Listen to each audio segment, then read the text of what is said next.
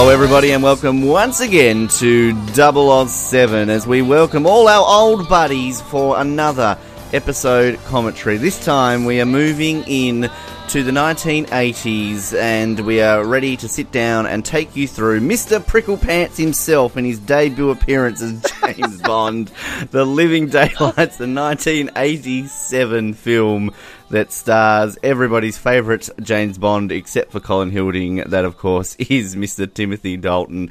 Uh, very excited for this one. It should be interesting. And my name is Ben, and hopefully we commentate the living daylights out of this episode. And my name's Colin, and I was hoping Ben would say Duty has no sweetheart so I could tell him he's full of it. well, we can just edit that out and just go back again. No one needs to know. Um, but clearly we didn't because we're still talking about this point right now. But um, it's interesting. This is our fourth commentary and our fourth different James Bond. And people might think, oh, you've rigged that. We honestly haven't. This is how the cookie is crumbled. So we're assuming that number five will either be a Moore or a Lazenby film or a Barry Nelson film, um, perhaps. Uh, we'll see how that goes. But, uh, Yes, if you're tuning into a commentary for the very first time, welcome. Uh, this is quite simple. You do possibly need a copy of 1987's The Living Daylights to fully understand what we will be talking about throughout this episode. You can get that, of course, on Blu-ray, on DVD, on VHS, on Betamax, probably Laserdisc, or you can just illegally download it and put it on a tablet and hopefully. What about reel to reel? We don't have any of those. reel to reel, um, you could just hire all the actors to act it out on stage for you, uh, perhaps. Like, yeah. just however you want to watch it, it's up to you, but you might need to watch it in order to understand what we're talking about. And in a few moments, we will count down from three to one. And instead of saying go, what will our go to phrase be today, Colin? Uh, three, two, one, jugs. Three, two, one, jugs. And you can take that as uh, anything you like in terms of this movie, perhaps. But I like jugs, yes. And the easiest way to do it is to cue it up. I just uttered the phrase, I like jugs. Um, the easiest way to do it is cue it up just before the MGM line comes on and roars at you. So, uh, Colin, I'm guessing that's where you've got yours ready to go. Yeah, right now my lion looks like he's caught in mid sneeze. The the roar hasn't come yet. Okay, then. So everybody, if you've got your uh, Mr. Pricklepants film at the lion, we are being prepared to get into this. Three, two, one, jugs. Well, it's very uh, popular in Oh. the eighties. That line was he was um, in the stock market, um, involved in cocaine. Yeah, Um, big big Michael Jackson fan, as everybody was in the eighties. I heard I heard that the Wolf of Wall Street was really based on him. Yeah, it was going to be called the Lion of Wall Street, but Yeah, oh, here he is, Colin. Look at him! Look at him shooting that gun, ready for you to get excited. Now, if you've never listened to It was just a 007 sh- before, Colin hates Timothy Dalton, so we'll just put that out there. I I I I don't even know if I could say he's grown on me. I've I've lost my distaste for Dalton, and now I'm just indifferent. Where I don't think you should ever be indifferent to a Bond, but I am. Again, It's the smiling. It's just wrong. again, as we were talking about off air, the fact that he goes on to play a character called Mr. Pricklepants. Uh, The- the the thing that's funny to me is that um, like Timothy Dalton, I've said, is so bad at the the comedy stuff, and I'm not just sitting here bashing Dalton. There's things he does really well, but if you were to rank the Bonds based on how they can deliver one-liners, how they can play comedy, I think Dalton's got to be last. But yet, the things I've seen him in where I've enjoyed him have been comedies. Like I don't know if you ever saw the movie Hot Fuzz. no, I haven't. he stole that movie. Oh, he's so funny in it. I do love Bond on the scene here in, in a plane and M's desk. I think we remember we talked about that, didn't we, in our episode? Like, why the hell has he got a desk on this plane? Yeah. He's got a really good paperweight on that. I know Noah and I were big fans of this opening. I can't exactly remember if you were high on this opening or not, but I think this is a great opening to a Bond film. Mm, I think it's an okay opening. I think coming off of what we saw with all the Moore movies, the Moore movies really stepped up the pre-title scenes, and I think this one's okay. I, I, I think we've seen like car chases and truck chases before. The location is good though. Now, I was reading uh, trivia, and I think we again we discussed this in our episode about how this opening scene they actually cast um, two actors as 004 and 002 to resemble George Lazenby and Roger Moore um, because the writers wanted people to be uh, confused as to which one of these people was actually James Bond. Well, that's more, I'm guessing. I thought that was Lazenby. like as if people at this point hadn't seen Timothy Dalton all over the place on the posters and the trailers. like you walk into a movie theater and the poster is right there before you sit in your seat. Well, they could have been. It could be the biggest tease in movie history. It could have just been like, surprise, he's Connery. Yeah, what if Dalton was actually playing 004 Yep. and this Lazenby wannabe here was the star? And also the fact that Roger Moore had um like gotten younger by about fifty years in that uh, what we just saw a few seconds ago. Can you imagine if everybody went into this movie and suddenly Roger Moore just shows up and delivers a cheesy one liner with his wrinkled face sagging all over the place? Everybody would have started booing and throwing popcorn at the screen. No. and Roger, It is interesting how I think every Bond's reputation does improve over time, though, because I mean, there was a time where Dalton wasn't that popular. That's the reason that you know these movies stopped being made for a while, and now there's this resurgence of Dalton popularity. We're seeing with Moore. There's a lot of new Moore fans coming out now. still waiting for the Lazenby push. Yeah, It's funny. I still remember uh, like years ago when I started really getting into Bond, going to a website. I was just looking up like Bond polls, trying to find out well what is popular, and going to this website where they had had you know well who's your favorite James Bond? What's your favorite Bond movie? Who's the most handsome James Bond? Uh, who's the best Bond girl? And it must have been an Australian website or something because Lazenby was number one in all of these. or are you just on the George Lazenby fan forum, perhaps? it, it could have actually just been, you know, you, the early days where you could choose to hide or to publish how many people had voted. There were probably only six people who voted in the poll at that point. but I was convinced for a while. I'm like, wow, people must really like this Lazenby. I don't get it, but they must love him. It's interesting because I remember when I first started really getting into James Bond, and um, you know, Dad sort of told me, "Oh, there was an Australian James Bond," and I was like, "Oh, there was not. Don't be silly." And then, um, I mean, You're a liar, Dad. you're a liar. If he was Bond, there would be he'd be Prime Minister. Um, but yeah, I think that was I, I've mentioned before. That was probably the first old quote old James Bond film I ever saw because Dad deliberately got that out from the video shop and was like, "Here we go, he's an Australian." Um, but you know, I mean, it- it's kind of we've talked a lot about on this show about how our dear countries don't really get represented in the James Bond universe. Canada's always snubbed and always just have flags in the background or is playing chess. And for Australia, it's just we had a Bond. But I guess it's kind of cool to say that the only non-British or Irish Bond is an Australian Bond, which I guess we're still owned by the British. But whatever. Yeah, they own you. Yeah. still got their flag on our flag. I know I mentioned in the Living Daylights episode, maybe in some others prior to that, that when I first started watching the Bond movies, it, it really was the Terrence Young movies. They were showing a marathon. It went on for a week, and I used to do it quite often, um, where they would have like they call it Seven Days of 007. And the first day I watched Doctor No, Goldfinger, and Thunderball, and then the next day they had on I think it was Moonraker, View to a Kill, and then this. And I liked Mo- Moonraker. I liked View to a Kill at the time, and I watched this, and I think I was with the movie here, but it was the second I saw him drop in the boat, I was just like, "What am I watching here?" License to Kill. Out of the Daltons, I saw License to Kill before I ever saw this, and I think pretty sure Living Daylights was one of the very last Bond films I ever saw. For some reason, like I really enjoyed License to Kill. I've always liked License to Kill, and I like Dalton, but I just I don't know why for some reason. I just took me a long time to see this. I think it was like this and Octopussy, which were the ones that just were the last ones that I ever saw, and I would always almost forget that this was a James Bond movie, similar to like I'd always forget Octopussy was there somewhere as well. Like I always assumed the '80s was um, A View to a Kill, For Your Eyes Only, and The Living Daylights. There were no other two movies in there somewhere, but yeah. Wait, there was a movie called Octopussy, and you somehow would forget it was a Bond movie. Did you like a teenage boy at the time? Yeah, well, you know, I was mature, not. I do love this. I know you didn't like this. You just said you didn't like it. his intro of Bond, like Noah and I talked this. I think this made the Hall of Fame, didn't it? We argued for this to make the Hall of Fame. I yeah, I did vote for that one. Look at the this is a. I need a real man. it's yeah, even just his delivery of Bond, James Bond. It's like he rushes it. Bond, James Bond. I just think it's so like. Yes, this did make the uh, Oh, that smile. the the um the Hall of Fame. And here's your favorite song too.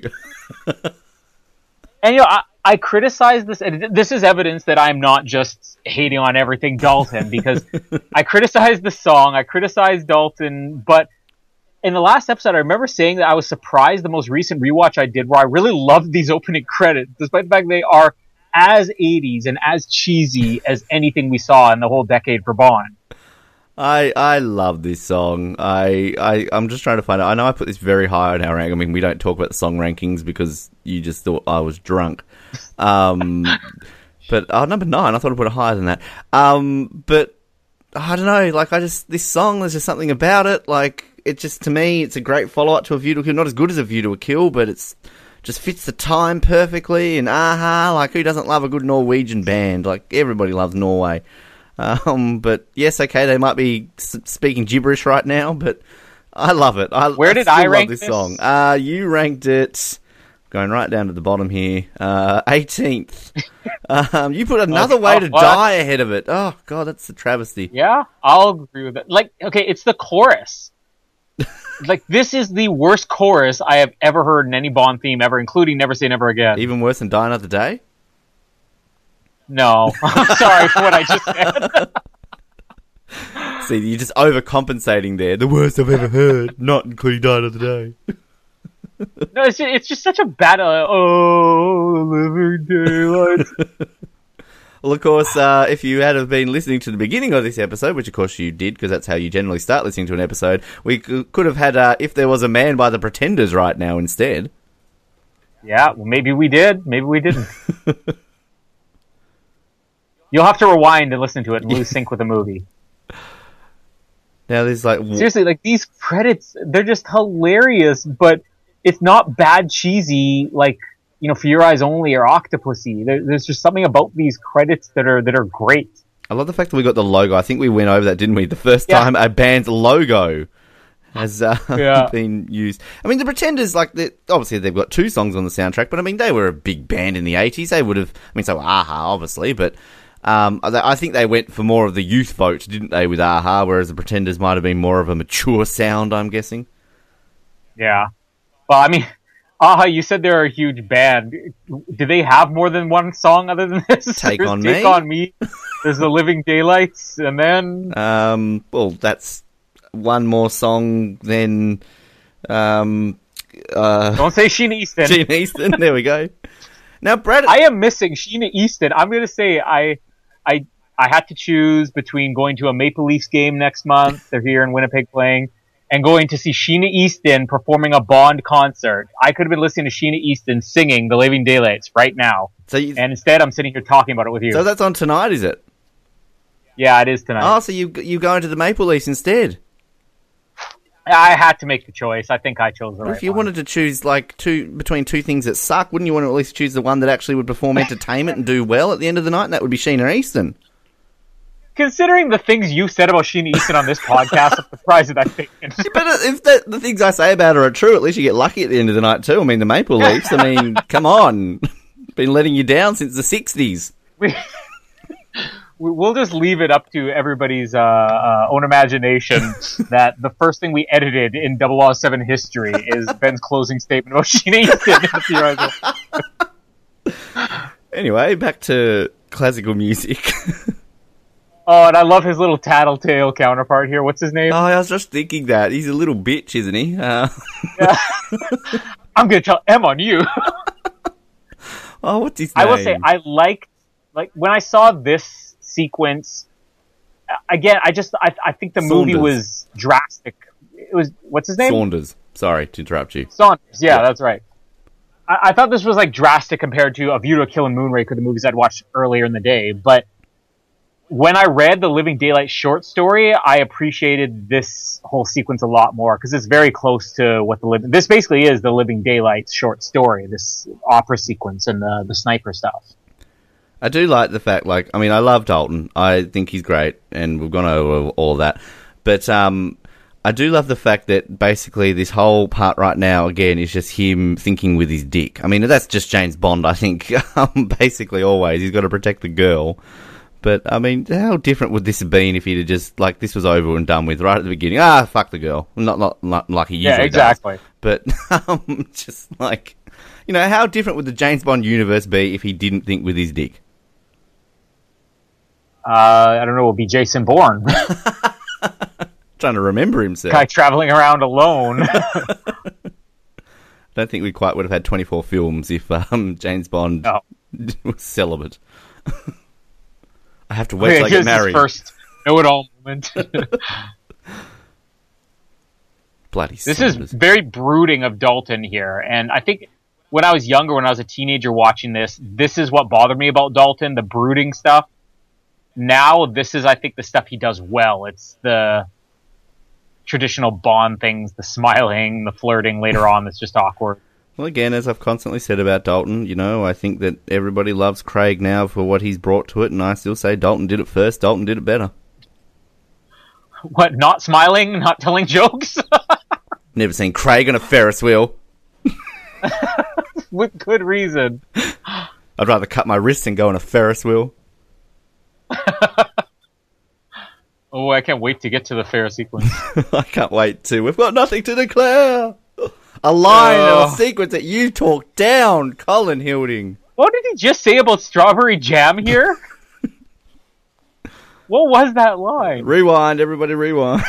Oh, I do like on good old IMDb uh, goofs uh, that according to IMDb uh, that we, he should not be wearing the night vision goggles right now. It says here there is no reason for Saunders to use the night vision goggles.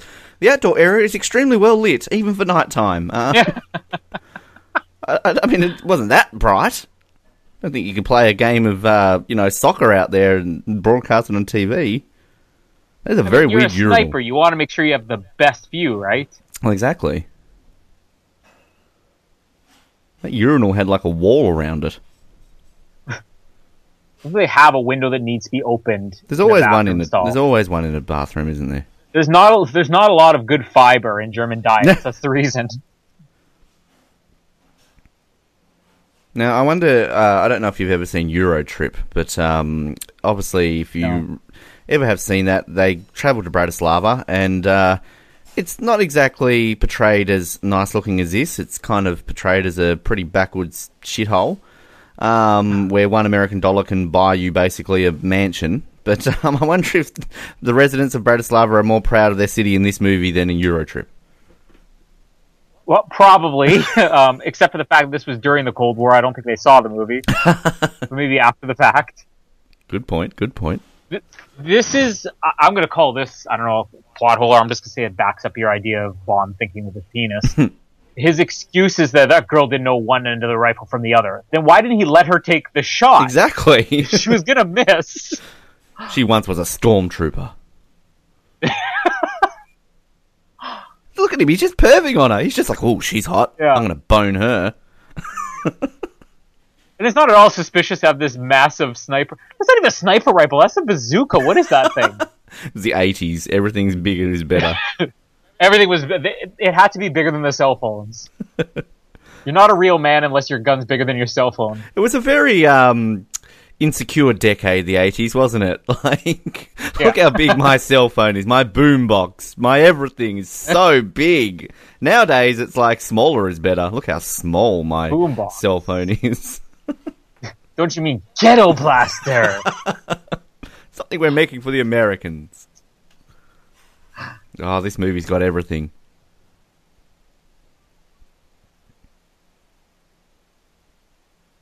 Did you ever watch? Um, I, I had seen this after the fact, but you've seen the Harrison Ford movie, The Fugitive. Yeah, oh yeah, absolutely. Love the fugitive.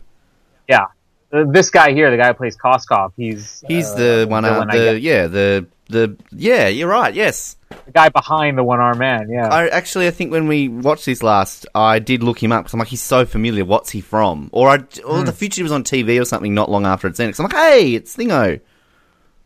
That's how I always remember But my characters. It is weird. Oh, here comes our favorite character, Rosika. No, I would like to apologise to Rosika and any feminine person who I said looked like a man. Um, but she does have massive tits. I know. Other than Roger Moore and A View to a Kill, those have got to be the biggest ones I've ever seen. Oh, or Gerard Depardieu in that photo we saw in the last commentary. Yeah. I do love how like, what is me? What is this? Oh, Exaggerated accent. This is the one moment in this movie where Dalton gets a good laugh, and I think it's more to do with the editing, the quick editing here, than Dalton's delivery, where he says, "Well, it's coming up here. If people are listening. I don't know if they're listening to this or us, but when Oh, of course they're listening. like to you'll be the us. first. I think it's right up. How many times have you done this? Yeah, it's more his. Oh! Close. it. Now, which uh, which Bond movie did it better with a fast moving pipeline? Uh, the world is not enough of living daylight. Where's Denise Richards in this scene?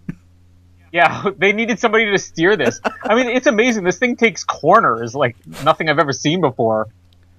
And yet you don't need Denise Richards on it. So there you go. Yeah. oh, Let's just say the guy who plays Koskov would make a better Christmas Jones than Denise Richards. James. now, seriously, if I'm sitting in a room and she comes in and starts doing that towards me, um, Long pause. sorry, I was distracted. Uh, I just love the fact that all she does is just like grab his head and put it in her boobs. Like, what is Yeah. it with Czechoslovakian men in 1987? Like, do they just never see boobs? Is that what the Cold War His was like? you must never see too. tits. I mean, yeah, he's not even looking at. it. oh, this is great. He's not a virgin anymore. That just sums up feminism right there, people. Uh, It is strange. I think they are struggling with a balance here. At times, they went too far with making Bond serious, and then at other times, it's funny to me. I, I said during the whole Living Daylights episode that I get more frustrated with people's perception that the Living Daylights was this great serious movie. It's like, we just watched a woman shove a man's face in her cleavage as a distraction, and this is the serious Bond. you're not wrong about it taking corners. I mean, that was a 90 degree angled turn. How the hell did that get around there? That's incredible. Then how fast was oh, he traveling and he could just get out and walk up the like the steepest stairs in the world? Yeah, don't you think his legs be a little bit wobbly, maybe? now, is there a worse? Well, I think that there are worse one-liners just in that they're tacky. Like the, I, I feel quite uh, a little bit of a stiffness coming on from Honor Majesty's Secret Service, maybe the the worst. But as far as one-liners that that they probably intended to really really deliver that just they're completely cheesy and flat. This Living Daylights line, is there any worse than this? Um, as much as I can defend and like Die Another Day, there's some way that always annoys me the way he says that in that movie. I know it's like a little Which, bit better uh, in terms of the that- context. Um, Yet I love the the Die Another Day line delivery. You live to die another day. I always love that one. yes, I don't know. There's something in the movie which I defend the most shit things. That's one thing that I'm like, oh, I don't know about that. Um, yeah. Well, hold on, hold on. I- I think we could both agree the what of you Oh yes. a kill a little bit worse. I just, I just really wish though that like they were kept consistent in the Bond movies. That somehow they just managed to like, you know, like, yes, it's a quantum of solace. Uh, like, what if they had to explain every title? yes, That's why they, they did try that. That was that was a throwback in Skyfall. That's why it's just a question and then silence because like Skyfall. uh, what about it? Two credits. Oh, just, Oh, here's Mr. I'm so ex- so excited for this line. Oh, shut up, Saunders. Stuff my orders. like again, she's not a professional. She didn't know one end of the rifle from the other, so he figured I'll shoot her in the gun as opposed to just letting her walk away. Oh, what a line! What a line! That should have won him an Oscar. The living daylights out of her. Oh, here's your favourite Q scene of all time: the Barry Manilow Moneypenny coming up. Looks like she's doing a poo. Yeah.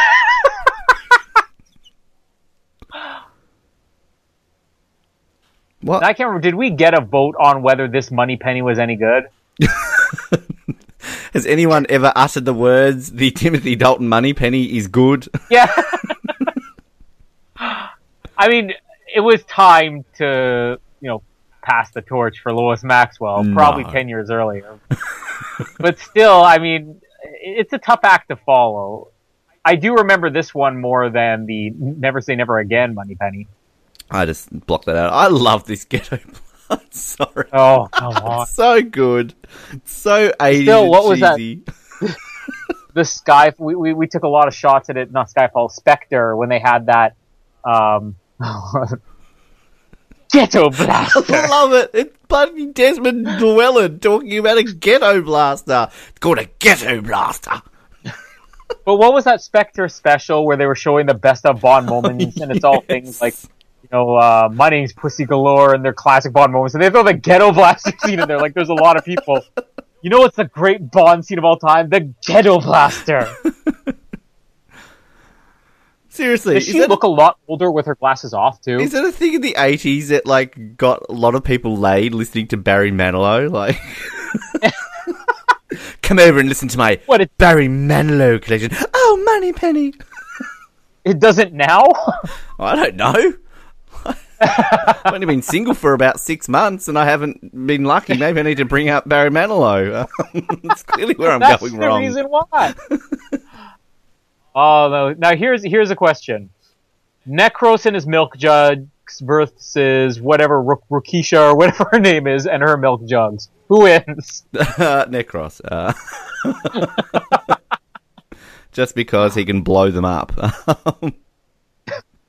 now, was it was it you or was it Noah? I think you actually were on my page with Necros, weren't you? As a good henchman, and Noah was the Oh, one yeah, I saying that love- Necros was shit. I think- Yeah, I I don't know, and I thought Noah would be the one defending him because he's he's kind of a classic henchman. I think he's the first classic henchman we've had Hmm. in this series since like I maybe Jaws. Well, Mayday. Uh, I think Mayday's different. I mean, she because she's yeah, she's a henchwoman, but she's redeemed in the end. So I don't know if I could really. Well, I guess Jaws is too by Moonraker, but no, I mean, I, I think Necros. They were onto something with him. I think the movie needed a little bit more of that over the topness. Oh, here's the man crush. yeah, I kind of like Koskov just at the beginning, just because I don't know. He's there's something about him that because he's so wimpy and so everything, it just brings something fun about his character. yeah, like a little bit flamboyant. I think his character works. I think Necros' character works. Whenever this movie ha- tries to have fun, it actually succeeds. It's just it spends too long, almost avoiding having fun. I mean, when we get to Whitaker, he's just shit. Now that's also superb, Mister Bond, superb. yeah, well, well, when we get to Whitaker, uh, I just love, you know, fresh milk. Did you have this in Australia where people would deliver milk to your house? I actually vaguely remember when I was younger, like the milk people driving around early on in the morning, and like I think it was a thing like right up maybe until the early nineties. Um, and I don't think we ever got it done, but I vaguely remember because it was a very like a, a distinct sounding truck that would drive around your street with it. So yeah, I'm pretty sure we did have this. It's a weird thing, Yeah, we it? had it here too. It, it well, it, now you look back on it, you're like, how weird. But I remember we where we were living in a small town at the time, so I figured that's the only way they can get milk. You know, uh, we're not going to drive to the city every day, but when we moved into the city, they still had it. So yeah, I'd say probably all the way up until the early '90s. Now you look back on it and you're like, why would people deliver? Why is it only milk that gets delivered to your house? Like, Why not bread? does anybody deliver you know Cheerios to your house or? Well, toilet paper seems to be, you know, like what about the lactose intolerant? Like they don't need milk, whereas I think everyone needs to wipe their bums. well, nowadays with all the lactose intolerant people, you should have toilet paper delivery men following the Hey, well, it should delivery come, yeah, just come with the milk. Here's your milk and here's your toilet paper. I, I never get because What is he doing? Why is his hand in his shoe right now? got a foot fetish. I just like my hand to smell like shoe a couple times a day. Didn't we go over this in this scene that Bond just kind of disappears? Yeah. Well, there's no purpose for him being here. He brought a picnic basket. Thought these sandwiches would scare the living daylights out of you, Em. Add that line to the most inappropriate parts of the movie. on the Ferris wheel laughing. You might be scared the living daylights out of you here. Ha ha ha ha ha!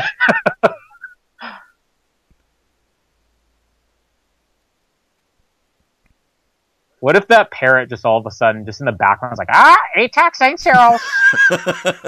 It's Isn't it the same one? Didn't we actually go over the trivia that it is the same bird? Like, I'm I not even joking. See, this is why I think Noah's wrong on Necros, because I, I mean, if he was dressed as a milkman the whole time, that would have made it even better. but just the gimmick, the gimmick of a strangling henchman, even without the milkman's uniform, is great. And you have this massive, like what, six foot five, you know, blonde guy looks like a Nazi. He's strangling people with fishing wire. I love the fact that you get a scene of a guy actually drinking Necros's milk.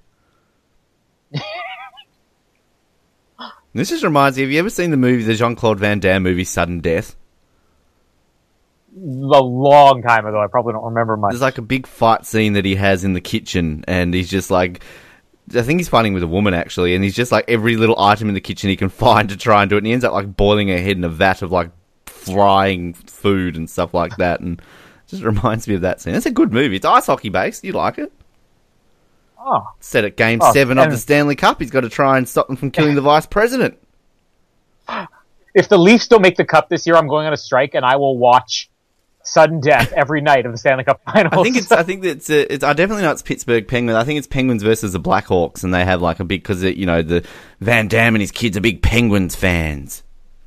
oh, that was the first Stanley Cup Finals I ever watched too. Yeah, same. Uh, Look at that exploding milk jug. This is fantastic. everybody, is everybody, stop, stop, press. Colin just said the words. It's fantastic in a Timothy Dalton movie. Yeah. yeah. I mean, come on. I don't know. that's, The, I don't know about the music here though. Explodes. Is It's that, the that, instrumental version. that guy drinking the milk a second ago? Is he going to explode now? Yeah. What's the chemical reaction when it hits his stomach acid? And don't kill me. I, I don't mind the music. I think this has got a good score. The Living Daylights. I think it's a bit overrated. I um, a lot of people give it more credit than I think it deserves simply because it was the last one that um, uh, what's his name, John Barry. Yeah, the last one that John Barry did. I don't think it's his best. I actually prefer of all the '80s ones. I prefer Octopussy uh, over View to a Kill or this. But I, I- think the, the score is good. It's just there's a little too much of just instrumental versions of the songs. Like we have an instrumental version of the Pretender song, an instrumental version of the Aha song. Not an instrumental of. um yeah, I don't know where I was going with that. Never mind. Uh, Where is the instrumental version of "If You Ask Me to" Yeah. in License Kill? oh, I can't wait till we get to License Kill. That's that's the best non James Bond theme ever.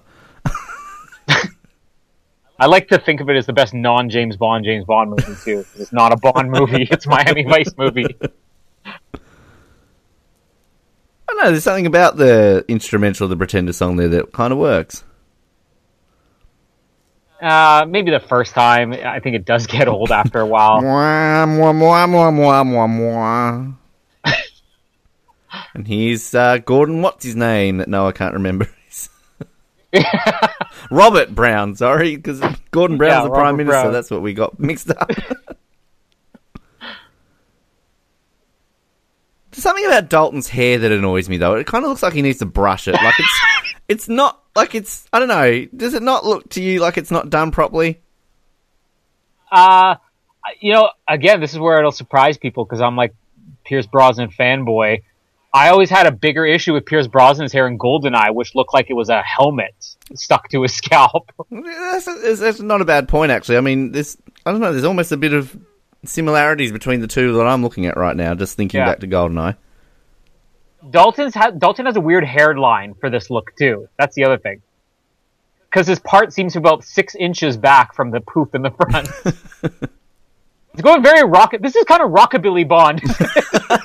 Well, he was meant to be Bond in the '60s, wasn't he? So. yeah, back what was it sixty? Well, it was almost him instead of Lazenby. Oh. Imagine if, could you imagine Yeah, if that uh, spot. history, he was the one time Bond in 1969 and then somehow Lazenby was like Dalton in 1987? Wow, there's a thought. well, of course, Brosnan was meant to be, this was meant to be Brosnan's first film. Yeah. So. And there's another interesting thing to think of, and that's where I think some of the stuff in this the the movie seems like it has multiple personalities. There's times where it's a little bit too serious, times where it's a little bit too goofy, and they have said that the movie was drastically rewritten to match Dalton because the the original script was meant for a guy like Brosnan, and I can see this as a Brosnan movie minus some of the brooding, um, and I'm not sure they had enough time to really make this a full Dalton movie. I would love to see them have had a chance to develop a proper Dalton movie because I don't think he ever had that. If, if I'm going to come to the defense of Dalton for anything, it'll be that. This was a Pierce Brosnan movie that they kind of last minute had to make for Dalton. And License to Kill wasn't really a Bond movie; it was a Miami Vice movie, and they're still trying to figure out who Dalton was. If they had had a third shot, I think we all agreed that Dalton could have been really good. So the what was the movie meant? The nineteen was it ninety one? They were meant to have a third Dalton one that they can. What was that one called again? Warhead 2016 or something. Yeah. Do you feel as though that had Bros had this been Brosnan that he would have lasted like more than two films? Would they have gone forward with you know more films Um, between License to Kill and Goldeneye?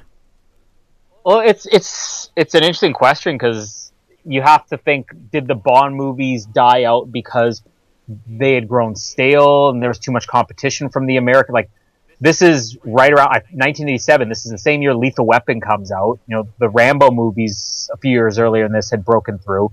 Die Hard's a year away. American movies were catching up. I mean, England were the only people making action movies like this for a long time now Americans are doing Lethal Weapon, Die Hard, Rambo. I think it was just too much competition, but maybe Brosnan could have gotten one more out of it, um, just because it would have matched what people were familiar with with Bond a little better. Hmm. Would have been interesting. Like What do you think? I don't know. Like I kind of agree with you. I, I think I don't always necessarily feel that the reason why that sort of these two failed and it kind of went away for years. I don't always necessarily feel it's Dalton. Um, I mean, you know, if you analyze the movies as movies and like, you know, like I can, I, I like License Kill, but I can see why you complain and other people complain about it. Um, so, and I really feel that people, yeah, I mean, a movie at this point, the series had been around for what, 20, 25 years essentially in 1987. Um, so, I mean, it's a long time, still a long time today to have a run around that long. But yeah, I mean, I couldn't imagine how big in the 1980s to have things like Die Hard and all the movies that you were mentioning a second ago, because I mean, they're still considered classics to this day. I mean, back in the 80s when they were that big. So I, I kind of always thought that if I'm glad that Brosnan didn't get it back then because he potentially could have only been, he could be the Dalton. Everyone could be saying, oh, Brosnan was shit. Um, He could be Mr. Pickle Pants. Um. So yeah, and, and then it just it would just be so interesting to think if Brosnan had been this only for two. I mean, would Sean Bean have been Bond in the nineties? Like, who would have been Bond Oh. in nineteen ninety five? Sean Bean as Bond, I think, is a great idea. I don't know if it really would have worked, but it's a great thing to think of, like how different the series could have been with him. And I think Sean Bean can do anything. Well, he would have died in every Yeah, film, like- though. That was been the thing. Yeah, exactly. Bond dies and he's just resurrected every time. Bond catches public transport. Now, didn't this annoy you as well? No, I actually kind of like this idea. Just next time you're on a train, uh, just look out for James Bond. Yeah, well, he's probably gonna be hanging up the back with dude, and he's staring at. That. Where's, where's Doo? Where's Emma Stokely right now? Was no was This movie did use locations pretty well, though. I, I think even over A View to a Kill and Octopussy, uh, maybe even for Fear Us Only, I'd say of all the '80s movies, this is the one where I think the locations feel the most unique and Bond-like. yeah. Until he joins the Taliban, um, just gets a little But bit still, awkward. it's not something we've seen in Bond before. Well, again, until you know Bond twenty five, he joins ISIS. Uh, it, it, it's uh, when we get to that part of the movie, it's going to be interesting because I think there's a lot of things from the '80s that you look back on now. You're like, wow, it's amazing. Some of the things that people were passionate about, you don't realize the consequence. Because Ra- I remember seeing Rambo three, which came out I think the year after this, and seeing that just after 9-11 mm. and it's the same as this it's rambo working with the mercenaries who we know go on to become the taliban I think we discussed that, didn't we? Now, you know, who who is it in twenty years' time? We're going to be thinking of like, oh, those damn New Zealanders. And we never Yeah. thought that they would turn into global The terrorists. French. The oh, the French, come on, they couldn't win anything if they were paid to. Hello to all our French listeners again. Bonjour. I swear, the just through the window there when the cello case, I thought I saw Howard the Duck, and it was the cello case. You just want to find anything bad about this movie, so you're thinking of Howard the Duck. You know what? Howard the Duck in a Bond movie. Howard the Duck makes a better Christmas Jones than Denise Richards as well. Wow. now, does Bond use a toilet stall? There's another question. Public transit, public transit, public restrooms. just, it just seems funny that yeah, Bond. I mean, do we ever see Bond go to the toilet? Uh, I think he sat on Willard Whyte's briefly in Diamonds Are Forever. I just, I just want Brosnan to pop through the roof right now. Beg your pardon, forgot to knock. Yeah.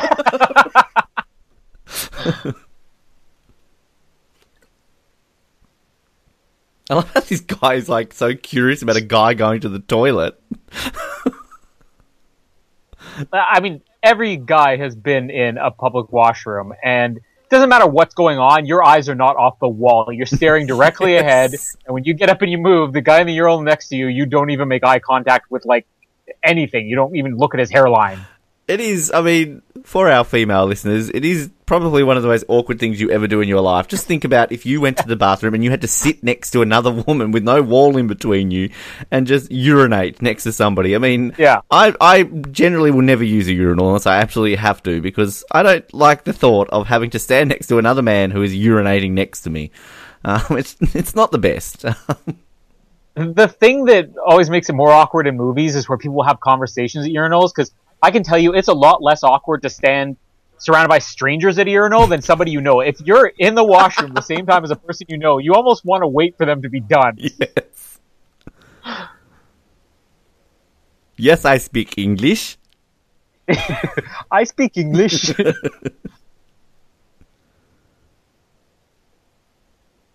Still better chemistry at Now, this point than Did we discuss this? If we didn't, uh, I'm sure we should now. The whole question about when does Bond get rapey, like the Living Daylights debate that was brought up by Catherine, our listener. She's going to love that we mentioned that again. The fact that Timothy Dalton essentially does the same thing here. He's like, no, I'm a good friend of your boyfriend's. Now let's get it on. Yeah, it's. I mean, it's kind of interesting. It's always interesting to look back at old Bond films, just with modern viewpoints now and how society's now, and like, yeah, we obviously talked a lot about Bond being rapey, and yeah, it's. I don't know, like, how would this movie pass off in 2016? I don't think it would go down too well. I'm a friend of your boyfriend's. Well, I mean, I, I think it's the same now. I think people just, in, in a way, I think people look for reasons to complain about older movies like this. Because what's Casino Royale? Vesper has a boyfriend. She's very attached to him. If we didn't find out in Quantum of Solace that this guy was a bad guy, then Bond's just Bond. Bond didn't know he was a bad guy when he was sleeping around with Vesper. So is it any different? Well, even Spectre. I mean, he's gone after Mr. White's daughter, and then you know, I mean, again, we we're trying to talk about the age difference between the two in that film. Like, Yeah. you know, there's a significant age gap between Bond uh, in that film, and so. Yeah, I mean, I you could even put in a slight argument for the most recent Bond film that he's not exactly unrapey. Now, changing the subject to a more awkward thing than even that. Do you like Bond's Cosby sweater? He's wearing underneath that leather jacket. Well, it's clear to see um, that obviously worked a lot in the '80s for women. Uh, maybe not always in, in their will, but, um, but I don't think we should We touch know it worked one. for Cosby. Again, not always necessarily with the women's permission. Uh, yeah. But it's just the fact that he's wearing the straightest, squarest article of clothing you could have on, covered by a leather jacket, the bad boy jacket, on top of the Cosby sweater. maybe, maybe that's just like a universal code that everybody wearing a Cosby sweater is a bit rapey. that's how spies identify each other in public. yes. Now, how close was Bill Cosby to playing James Bond? Oh, that would be fantastic. And can we say, make a better Christmas Jones than Denise Richards? yes. Oh, at least people maybe would have now, listened to her. you're the car guy. Is this one of the best? Like, because I'm not a car guy at all, but I think this car is probably the best that he has, or this movie, just all of his vehicles, the best that he has in the 80s. I, think most of his 80s cars look. Well, they go back to the Aston Martins in this film, so um, Mm-hmm. look, I mean, 1980s cars are not generally, I think, overall considered to be the most attractive of cars in the history of cars. I mean, that's just the 80s decade in general, but yeah, I'd agree with that. I mean, there's something about an Aston Martin that still brings a bit of class, even if it looks very boxy and just whatever. But I, you know, there are a few 80s cars I don't mind. I mean, I like, I mean, the Lotus, I guess, was 70s into it, but I mean, there's still The- what was it? The Citrus? the citrus. What was that one? I mean, it's. I mean, Yeah. like that's not a car you go around listening to Barry Manilow picking up the chicks in, but it's just there's something. There's something just. I, I like the fact that that car. I mean, it just. I love that scene and everything in that movie. But yeah. Oh no, she's lost her head. Um, Now, if that guy was actually walking up to Kara right there, or Bond, he totally blew his cover. He's just standing, excuse me, excuse me, I'm trying to watch you right now. Can you turn around? I need to identify you. I do love the fact that they're traveling around listening to smooth jazz. Um, Yeah. what does Bond listen to? in The like, because we know he he he can only listen to the Beatles with earmuffs. is Bond a guy who's with the times in the '80s, or is he is he like those aha guys are a disgrace to music? Give me Barry Manilow any day. presses play on the city. Play if you ask me to. He's more Patti LaBelle than the Pretenders. it's kind of like you know as Bond, you know, in each decade. Yeah, it's really interesting to see how his taste would change. I love this scene. I, I, you know, I don't know. I know you hate how it ends, but um, I mean, were you one of the? Was The it? car chase is cool. we- we- uh, yeah, I was trying to think because I think maybe we're all fans of this one, particularly with the whole driving through the shed and everything. Except that for whatever reason, it doesn't pop the tires. it's freaking laser. Look, the tires are intact. It's the only thing intact. I do love her expression there, their eyes. Salt, Salt corrosion. Come on. Come on. Yeah, I did. I did say that Dalton's delivery of one-liners is, you know, he's not up there with Moore and with Brosnan, of course. Brosnan could have pulled off that line, I think. Moore definitely could have. I believe Moore it was salt corrosion. Yeah.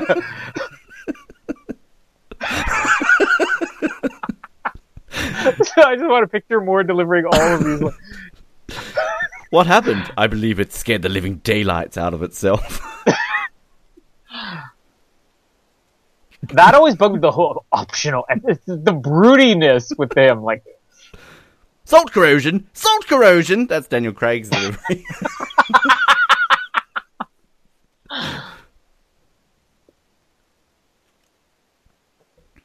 There's always something about um, James Bond police that they're just always happy to just fire the shit out of machine guns. Like yeah. they're not considered the safety. What happened to warning shots?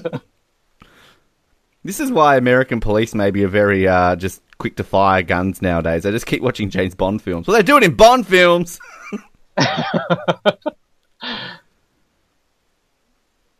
See this this I like too. I like that we have a car chase in the snow on the ice.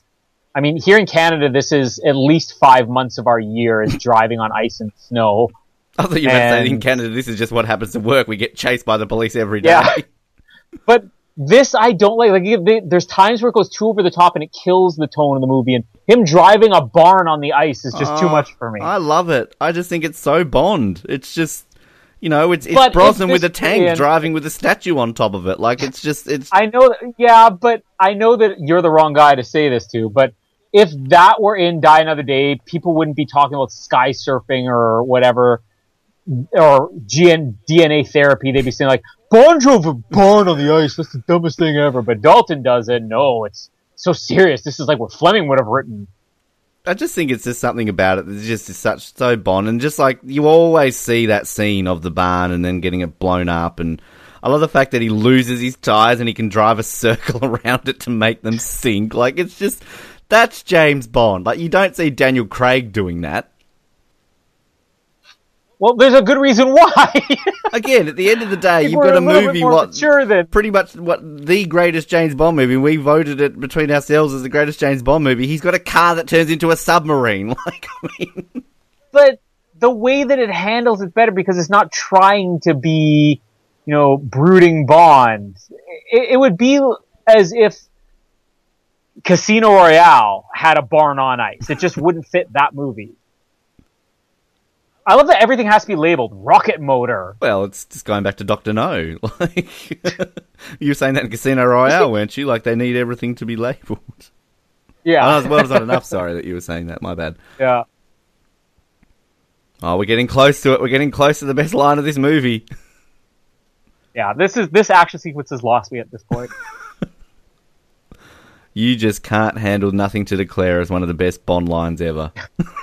No, I can't handle the fact that I live in Canada and that crash into that snowbank wouldn't have stopped anybody here. We'd still be driving.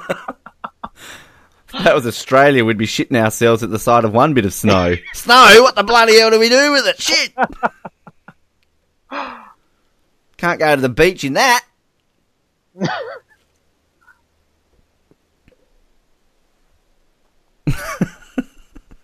now that's a good Bond line. We've never talked about that one. Glad I insisted you bought that cello. this, this is brilliant. I love. How can you not like this, Colin? What is wrong with you? He's skiing you in a cello case. Tobogganing in a cello case. Again, like, if Moore did this in View to a Kill, we, got Grandpa Moore tobogganing in a freaking cello case. What kind of Bond movie is that? Dalton does it. This is so serious. It's so dangerous. The best bit about this, you've got four army guys in unison shooting the shit out of him. You've got paratroopers skiing next to him, and somehow they've got no weapon, they've got a cello, and they're surviving this. But this isn't a goofy movie. I love this. Here we go. This is the best. This is Living Daylights in a in a nutshell. Oh.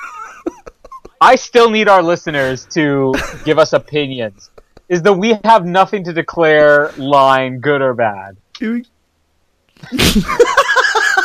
And what's with the the only thing that echo echoes is cello, cello, cello, cello. When I arrive in America in about a month, I am going to walk straight through customs, throw up my suitcase, catch it, and then walk on with nothing to declare.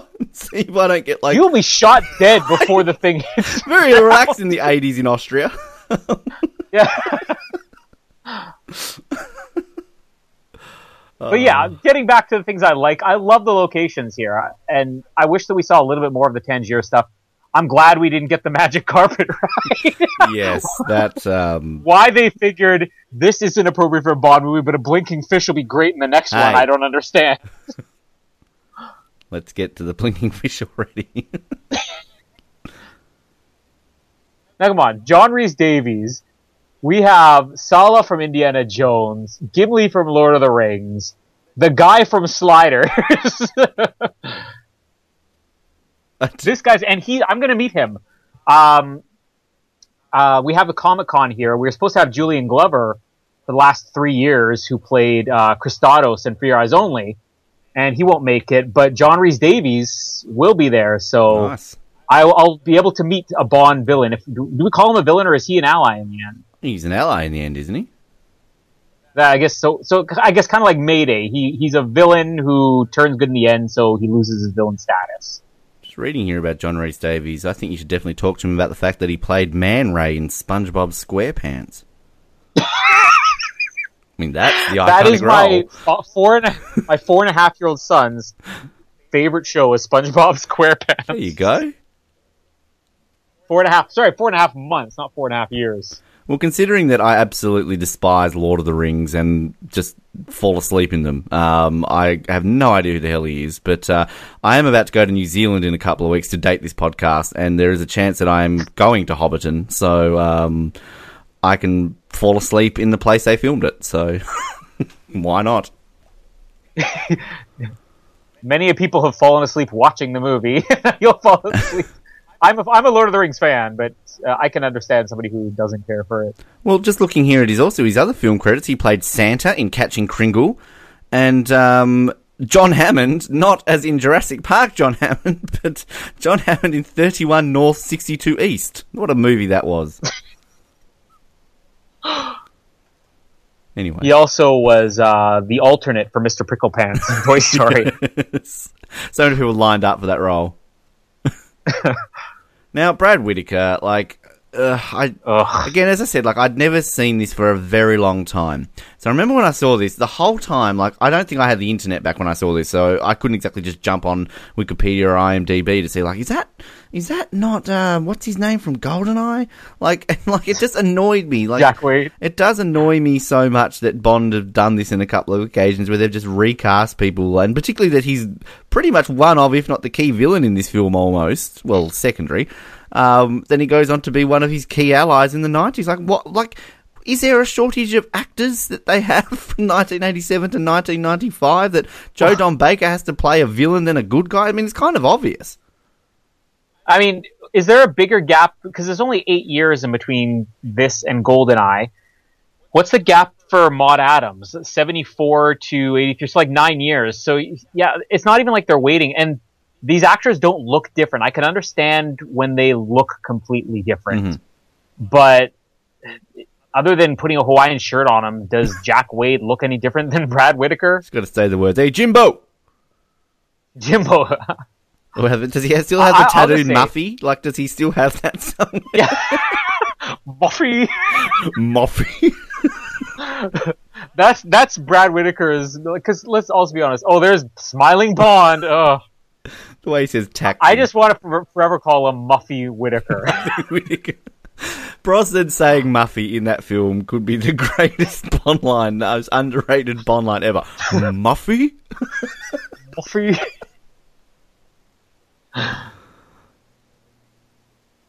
Oh, here we get the background on cellos. This is this is intense stuff. Oh, it's, it's just so good with Bond, isn't it? I learnt all about that creepy cellos. smile. Oh. Everybody's like, he's the serious Bond. At least he knows how to Bond." smile. Daniel Craig's never smiled in his life. Well, I don't know how many times Sean Connery smiled in his movies. Sean Connery doesn't have to smile. He's Sean Connery. he walks into a room and women's underwear comes off. You know, here's a, here's another question. When can you remember Roger Moore smiling? Again, he doesn't need to. He's Roger Moore. Like, So, in other words, no Bond smile, but Daniel Craig's the only one who gets criticized for it. Brosnan smiles. Brosnan can do it. He's got a beautiful smile. Lazenby does a whole movie smiling. He's not serious at all. it's never happened to the other fellow. He had a lot of guts. we just need to incorporate. he had a lot of guts. sideburns on that driver. What's that? That driver has the most massive sideburns I've ever seen. He had a lot of guts, and it scared the living daylights out of him. Muffy, the living daylights. that doesn't even work. He did. I will say, you I think you are right though. Now that I, you've pointed out the fashion, very casual Bond, Yeah. isn't he? Just walking around in like Yeah. a leather jacket and like a sweater.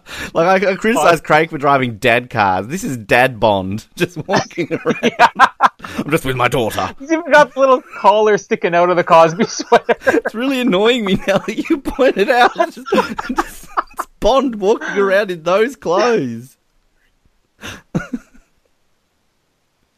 Look at this. This looks like Blanche Dubois' wardrobe from the Golden Girls. And her hair's all messed up too. Like, what? Look at all the strands of hair. Like, seriously, do they not have hairdressers in the 80s? Oh, this is the best pool scene since For Your Eyes Only.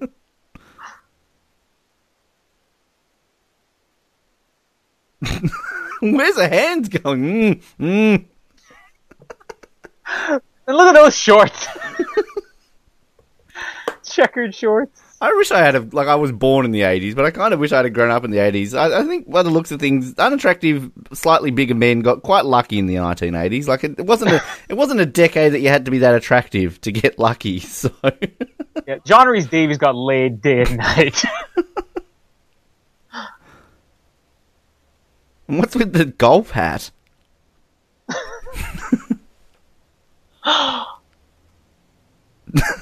It's very aggressive. oh, that- Whitaker eats lobster like a pig. salute. Very good. wow. Okay then. I've never had All right, lobster so in my life. got. I had it once or once or twice. Is it as good as it's supposedly so expensive? It's good. It's not like like thirty dollars good. Like, eh. Not thirty they dollars. had um. Well, they have sub. You have Subway there, Of right? course, we have Subway. Okay. Well, Subway's everywhere. Subway's on the moon. Even they have Subway everywhere. when you go to heaven, the first thing you when you walk through the pearly gates is a Subway. That's my vision right there. Um, but Subway had a lobster sub here that they brought a couple of times, and um, they use real lobster for it. But the problem is, is it costs twice as much. So you're getting like a six inch sub, and it's costing you about nineteen dollars. That's. I mean, nobody pays nineteen dollars for Subway. Let's be honest. Like, I mean, do you? I mean, do you pay nineteen dollars for any fast food? Depends on how much you have to eat, I guess. Good call. Oh, Bond at the opera being like- laughing. Look at that. Look how happy Oh. they are together. That's chemistry. giggling? That's not chemistry. Bond didn't take Vesper to the opera. Too busy sucking each He other's didn't fingers. need to. He licked their hands in the shower. What's he got to waste time with the opera for? No, I still stand by. I think they've got great chemistry. I, I don't think that they have bad chemistry. Uh, oh, there's a Michael G. Wilson cameo, two two uh, seats away from Saunders there. At least he's not getting arrested in this movie. Yeah. Look, Bond, he's almost too cool to do the standing ovation. At least he's not wearing. At least he's wearing Bond clothes now. Yeah, I want to see the Cosby sweater over. I do, I do think Dalton looks great in a tux. Like you've got to give him that. Yeah, I think he pulls off that look, which is why I don't understand them waste. And again, I understand competing with Rambo, competing with Indiana Jones, Lethal Weapon, Die Hard, but all they do is try to make him look American in these movies. And if he had just been traditional Bond, you know, looking sophisticated, looking suave, I think it works. He can pull off the look. The first and only Welsh Bond, of course, and not walking around in a tight red suit going, "I am doing a gay in the village." I missed that reference. What's that? You don't never seen Little Britain? no. Oh. Well, I think I have, but it's been years, and I don't remember it really that well. Basically, the only way I know what a Welsh accent sounds like is to think of Daffyd from Little Britain. I am the only gay in the village. Look it up. You'll get it when you see it. Everybody YouTube it right now. Everybody's, everybody's like, Ben, you're so homophobic. Like, what are you saying? The are right, gay? on three, two, one, jugs. We should pause and Google Little Britain clips. Saunders Look is... at how much he's freaking out here. God, I hate Saunders. Yeah, He's such a little bitch. Is he the worst, like, ally ever? maybe. Yeah, I mean, there's there's ones who are more pointless than him, but there's not many that you want to strap down to a chair without the seat and whip with uh, a knot on the end of a rope. Nothing to lose but my pension. Shut up, Saunders. Oh, here we go! Oh. oh, where are we? No, oh, no! Oh, this is the dumbest looking thing. Like Bond should not be giggling on a roller coaster. They're so in love. Look at them. They're not in love. He's playing her. Oh, Bond on bumper cars. Like all these people. This is what Fleming wrote. I don't remember many scenes where Fleming was writing Bond on bumper cars. Oh, Bond wins an elephant. and he's smiling. Hey, look at the little toy I got you, dear. Hey, do you want to go in the haunted house? It's scary. Whoa! Now, What if that, right there we just had Roger Moore sitting up in the body bag? That was Daniel Craig. He would have shot it like a hundred times. Oh, Roger Moore, Abu. And why can't Dalton ever get it on in a normal bed? It's got to be in the back of a boat and a Ferris wheel car. Because that, that Dalton's the Bond who likes public sex. You you know the the documentaries. Well, we all know the doc- people wouldn't be listening to this podcast if they haven't already exhausted all the documentaries on the DVDs. Yes. But the inside What else have I to do? I'll doc- listen to a double or seven commentary. Yeah. I need to learn more about this series. I need to know what Fred Drescher references can be put into. Which '90s celeb is going to be referenced in this week? um, but like the, the Inside Living Daylights documentary, where they're like, because of the AIDS scare, Bond had to be celibate. It's like, he's getting it on with it. We never see him put on a condom. He's sleeping around in a dirty Ferris wheel. Like it's not like this is the cleanest place on the planet. It is interesting the whole like AIDS thing because I mean, didn't we work out? Doesn't Dalton only sleep with like two women in his both films? Like, Yeah. he's not exactly. Oh, I, mean, I guess we well, no, we counted what's her name in the beginning, didn't we? Um, need a man, man, Uh, the- woman. Oh, yeah. But yeah, it's it's kind of interesting to think like with the AIDS scare, like. I mean, AIDS is still a thing in 2016. so is chlamydia, so is uh, herpes. Like, it's not exactly like sexually transmitted disease just died in the 90s and it's no longer a thing. Like, I, I could, Well- couldn't imagine the sexually transmitted disease that Connery and Roger Moore have. Yeah, and like he's still having unprotected sex. It's just with one woman. So I don't know how this ties into the AIDS scare. Well, we don't. Okay, in all fairness, we don't necessarily know that he didn't just all of a sudden like they're getting busy and all of a sudden, oh, hang on a minute, my dear, let me pull out a condom. yeah, I love he's got Sean Connery's accent. Yes. Well, of course, when it comes to the sex part, everyone's got Sean Connery's accent. Yeah, Do you want another ride? Oh, here comes Saunders' death, the most tragic moment of this film. Best moment of this film. oh, got to get a postcard. She's really loyal to her boyfriend in this movie too, isn't she? Absolutely. Just loves loves him to bits. like again, they're worried about oh Bond shouldn't be sleeping around with multiple women, but the Bond girl can have everybody on the planet. It's all good that she can cheat. Like, who cares?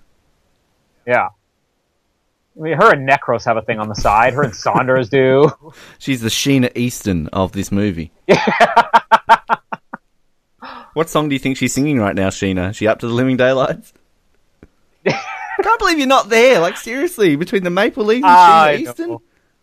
Yeah, I mean, in all fairness, I don't want people to get the wrong idea. Like, I'm not a true Bond fan. This very concert has been here before a couple of years. I think two years ago we saw it. does it every year. it just didn't have Sheena Easton, so Oh. I was going to be paying fifty bucks to see Sheena Easton perform the same song. I was literally about to turn around and say you can see the Maple Leafs how often every year, but obviously Sheena Easton comes to Winnipeg as much as the Maple Leafs does. Well, the, the Maple Leafs, no matter where you are, Leafs tickets are hard to come by. Those games sell out so quickly. Why? Everybody loves the Leafs. And maybe here they just love to watch it. Look at it. The only man killed by sliding doors. It is a pretty brutal death. Like, let's be honest. I can't imagine what his body's looking like right now. well, I don't know if it's brutal because we're not seeing anything. We saw sliding doors close. I can't imagine. For all we know, he just ran off. poignant. That's some other guy who's dead there. poignant. The balloon. Oh yeah, this is that's why Bond is dangerous. He pops balloons movie. Again, we went through this in the other episode. He doesn't kill a freaking person in the whole film, but he pops balloons. what they should have done with that scene to really make him a bastard is he picks up Saunders' head and squeezes it. Here's another thing. Why people have the idea that Dalton is the dangerous Bond. He pulls out his gun for the first time in the whole movie since the opening scene, and there's a little kid scared there, so like, oh, I better put it back. Don't want to scare the kids.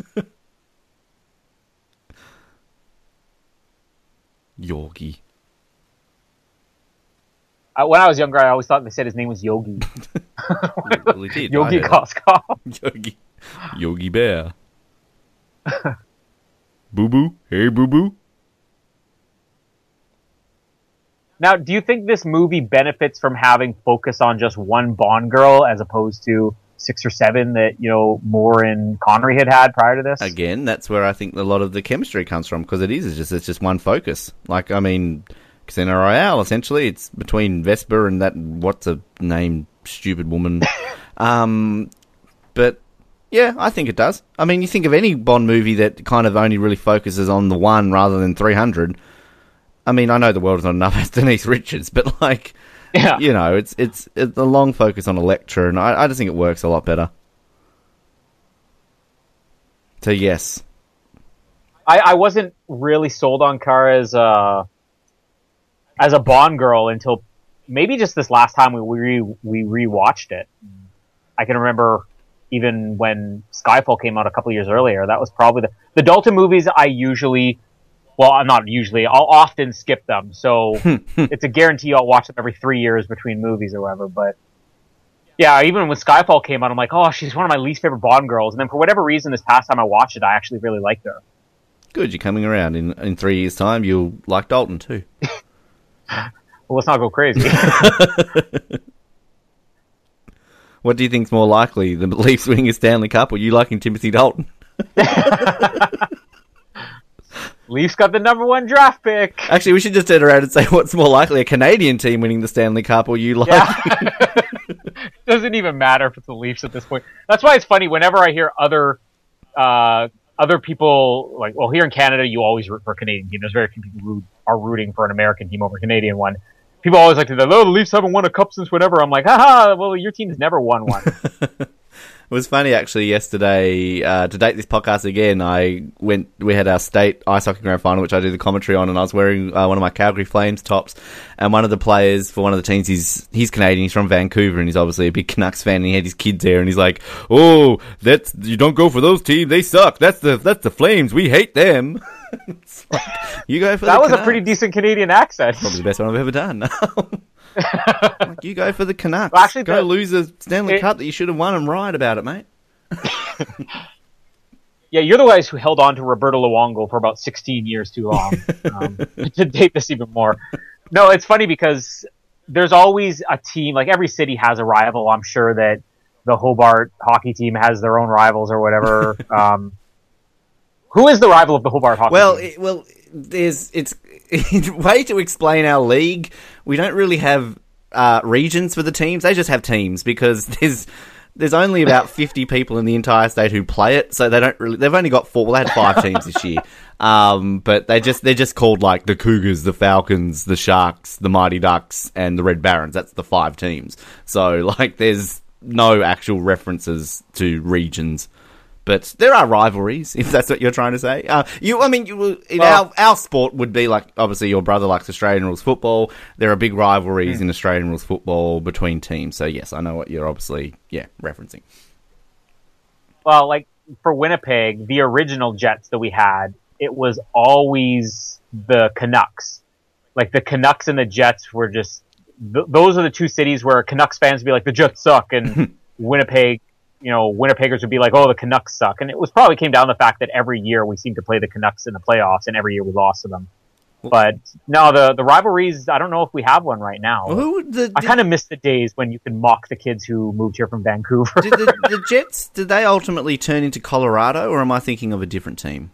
Phoenix. Phoenix. Oh God, Phoenix. Yeah, or now Arizona. So do you hate the Coyotes? Uh, you know, it was funny. The first time when we got the Jets back, what was that, like 2010, 2011, whatever? the first game they played against the Phoenix Coyotes, Teemu Selanne, who is Oh, you know, the greatest Jet of all time, uh, the greatest rookie of all time at that point. Former Duck. Uh, he got like he got like a stand. Yeah, Ducks too. He got a standing ovation. Oh, tits. um, Sorry. we got nipples. Yeah, Sorry. Sorry. and I'm Sorry. Canadian. I'd still rather talk about Teemu Yeah, hockey. yeah, anyway. Those underwear. Jesus. but yeah, but just quickly finish up. Teemu Selanne got a standing ovation, and then they proceeded to boo him and mock him for the rest of the game just to taunt the other team. So that's Winnipeg fans, classy as they are. I, I mean, as the loyal ice hockey fan I am, the fact that I strongly support two teams, um, obviously the Ducks being one of them, I love Teemu, and uh, I'm the president of ice hockey here in Tasmania is Finnish, so of course he's very passionate about his Finnish people, so he's a big Teemu fan. But um, I, Um, with Calgary, like obviously I know they hate Edmonton, but um, Mm. uh, with when I went to see the Flames play, they play because I actually I saw the Canucks play in Vancouver, then I saw the Canucks play against Calgary in Calgary, and of course I know that Calgary also hates Vancouver. Everyone hates Vancouver, um, but yeah, pretty much. Calgary absolutely belted the shit out of them. It was like a 7-2 win. And then on the train on the way back to my hotel, just surrounded by drunken Flames fans. And there's this one Canucks fan, this girl, who's like skulking in the corner. All these Flames fans are chanting. they see her and all of a sudden they start going, fuck the Canucks! Fuck the Canucks! And then the next station, Like this girl a little gets girl? off. Poor thing. She had to leave the train. Yeah, the uh, the first time I saw the Leafs play, um, it was in Minneapolis. I actually went down to Minneapolis for vacation. Oh, John Rhys Davies is dead, but not dead. That should have been played by Sean Bean. That's too. a, that's a famous Um, scene there. That Bond in the spotlight. They always show that scene. Yeah, yeah, that's a good shot. Uh, but yeah, I saw the the Leafs play in Minneapolis, and we took uh, the bus down there. And first, I just want to say how frightening public transit is in Minneapolis. How frightening driving is. You were there with me too. Yes. Driving in Minneapolis is not fun. but um, we were we were on the bus, and the bus driver was like, "I almost don't want to let you on with the Leafs jersey." and then people on the bus were like, "Oh!" As soon as we got off the bus, we're like, "Oh, look, it's Leafs fans!" And then as soon as we get in the arena, all we hear is all the Minneapolis people say, "Look how many Leafs jerseys there are here!" Like that's what I'm saying. The Leafs fans will follow them anywhere. That's actually funny because when I was in Minneapolis, we um because that's in St Paul, isn't it? Like the or was that when Yeah. it used to be? I don't know. We we parked well, actually. the out- Xcel Center. yeah, we parked outside the arena where the Wild play, and I was actually on that day wearing my Flames jumper, well sweater, if, if for you and Americans who have no idea what a jumper is. Um, and there was like these two guys just sort of like chilling near the stadium, and they're like, "Well, you shouldn't be wearing that here." And I'm sort of like, "I'm only kidding, man. You know, gotta love hockey." And it's just sort of like, "Okay, thank you. Don't kill me." They, they're very passionate about it there. Well, isn't it the home of hockey? Is that, isn't that what they say in, in Minnesota? Uh, well, as far as American cities, I would guess, yeah. I, I will say we have um, th- there's a, a vintage game every year. Well, they'll they'll do outdoor hockey games. Oh, you've Oh, the probably Winter heard them, Classic, yes. Yeah. So we, Winnipeg has one. It's coming up in a couple of weeks, actually, and you'll get the old timers playing against each other, and we have Edmonton against Winnipeg here, and then you'll have the new players playing in an official game, and Wayne Gretzky and uh, Mark Messier and all those guys from the Oilers, they're going to be here in Winnipeg, and Teemu Selanne is going to be back in Winnipeg playing for the Jets for the first time in what 20 years. So I'll be watching it on TV since I can't get tickets to that one. Well, they had um, we have like a yearly thing now that they bring out um, like they say it's a USA Canada Classic. They sell out arenas here, but it's all just sort of like level three NHL players who aren't involved in the playoffs and. A couple of like they always bring out Nathan Walker, the Australian who got drafted by the Capitals and still hasn't actually played a game yet, but he was the first Australian ever to make the NHL, so that's kind of a big deal. But um, for this year's one, they actually the promoters got Wayne Gretzky to come out and sort of be an ambassador to it. So there's actually a fair bit of media Oh. about that here. Um, that Gretzky came out, and I I would have loved to have gone to it because I went to it back in I think 2013, and I got to do like media and I got to interview uh, a bunch of players. I got to touch a Stanley Cup ring, so it was kind of cool. But um, yeah, the um, the fact that they got Gretzky out here, I think that he said it was the first time he'd ever been to Australia, so it was that was kind of a big deal for that. Oh, that's. I mean, I met Teemu Selanne once in a mall, Polo Park Mall here in Winnipeg. he autographed the sleeve of my winter jacket, which I Nice. wore for much longer than I should have. We should be talking about So Bond James here. Bond isn't playing ice hockey. He's uh, meeting We- we've father from. Lost, um, otherwise known as Felix. But let's be honest, this is the most Canadian-looking Felix we've seen too. That's a thing, the Canadian-looking Felix. He's got his windbreaker on. Well, I've just rewatched Lost, and I know Noah would right now be talking about Lost because he's obsessed with Lost. And uh, yes, he's Jack's father. Um, as Felix Leiter. Did we talk about John Terry as Felix Leiter? I mean, he doesn't really get much to do as Felix. Not that anybody does. well, I think we established. We but- talked about him when we when we mentioned potentially doing the Felix rankings episode. How high John Terry's going to rank on ours, but I think that's the extent that we ever mentioned him. Because Bro- Brosnan, yeah, we established is the only Bond actor to not deal with Felix. Because Jack Whitaker should have been Felix. Yeah. Jack Jack, Whittaker. Whitaker, Brad Whitaker, or Jack Wade? Which one? I just call him Jack Whitaker. You may as well. It's just, just halfway in between. There he is, right there. There's Felix. It's like when, when you're a kid and you say something wrong and somebody calls you. I was like, no, that's what I always call it. Seriously. Do you think maybe okay. that was part of why they didn't make him Felix because he was a villain and they didn't want a villain to then be iconic Felix? Um, I, or maybe they wanted that continuity and they knew that Felix was going to have to lose a limb if he was going to be back. Good call. Good call. oh, here's some some of the most awkward dialogue. She's like into playing the cello. Jesus. yeah. I love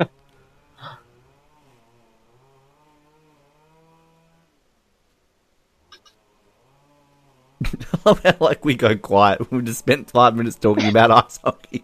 We're back to is like- talking about Bond. Nothing to be said. like oh this is this is so great this movie is this is like um it, it- well you weren't there but the the doctor no episode whenever fancy british men would give speeches in a bond movie noah blacks out and doesn't remember what happens that's what happens when we see uh very passionate cello playing in this. Awkward silence don't know what to Now say this this this isn't the scene. It's at the end, isn't it? Where we had the debate about the martinis, right? yeah and we're gonna get to that mr listener who, who was it who called us on that The one time we get a message and we listen to them like, oh, they must be right. There are one time we've got a message from and we changed our votes, and we, we should have fact checked it first because our listener was wrong, dead wrong. Um, we we- just quickly, I, we probably mentioned this at the end of the film, but this we ranked this thirteenth overall out of all the Bond films. I don't know if we really mentioned. Where was my ranking?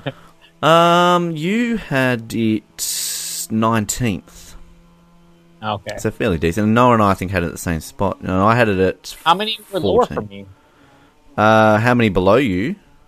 Which ones are lower than? Uh, View to a Kill, You Only Live Twice, Diamonds Are Forever, Die Another Day, and License to Kill. Okay, yeah, that's fair. So I had it at 14. I actually dropped it down three now, rankings episode, and Noah had it at nine. Noah has it Wow. above Skyfall. There you go. Oh, come on, Noah. yeah, here's the awkward scene.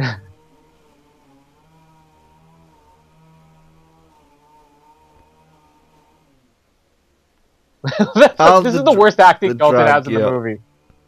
Oh, oh, I'm feeling so woozy. I can't. Oh, he just starts speaking. Look, his eyes are crossed there. I don't know about a cross-eyed Bond.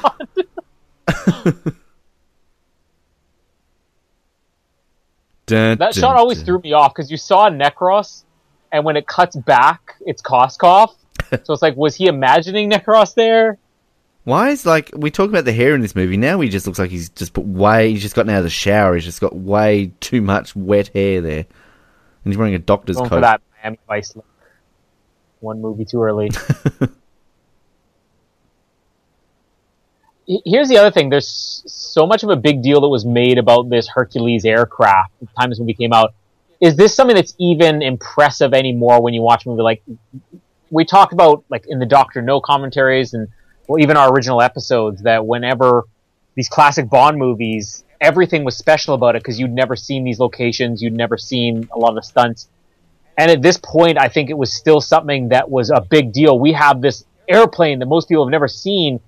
is there any scenario where this? I'm not criticizing it. I think if you get into a Bond movie, it's still impressive. But is there any scenario where this is an attraction in 2016 for a movie? We have an airplane nobody's seen. Um, I think it's probably harder now, isn't it? Because I guess with the internet and the media and like, you know, I mean, they they tried to do that, didn't they, in Spectre, with the the Aston Martin that they what specifically made for for Bond. Um, but But like even with that movie, I don't remember a lot of people walking out saying that new Aston Yeah. Martin. That's going to have a lot of talking. Well, I guess like because we talked about the Jimmy saying something like Thunderball, like it was a big deal with underwater stuff and the Bahamas and that. Like, oh wow, I've never seen that before. Whereas, yeah, there's really, I mean, when would the last time you would have had a Bond film where you were like, "Woo, that's pretty cool"? Like, I've never seen that before. An invisible car, perhaps. Um, I don't know. I mean, I mean, I would say yeah. the bungee, just because bungee jumping was a new thing, maybe the bungee jumping or parkour, maybe up. that was kind of newish, wasn't it, in the mid 2000s? Yeah, you know the funny thing is though, I don't think a lot of people knew what it was at the time. They just said, "Oh, those are some cool stunts."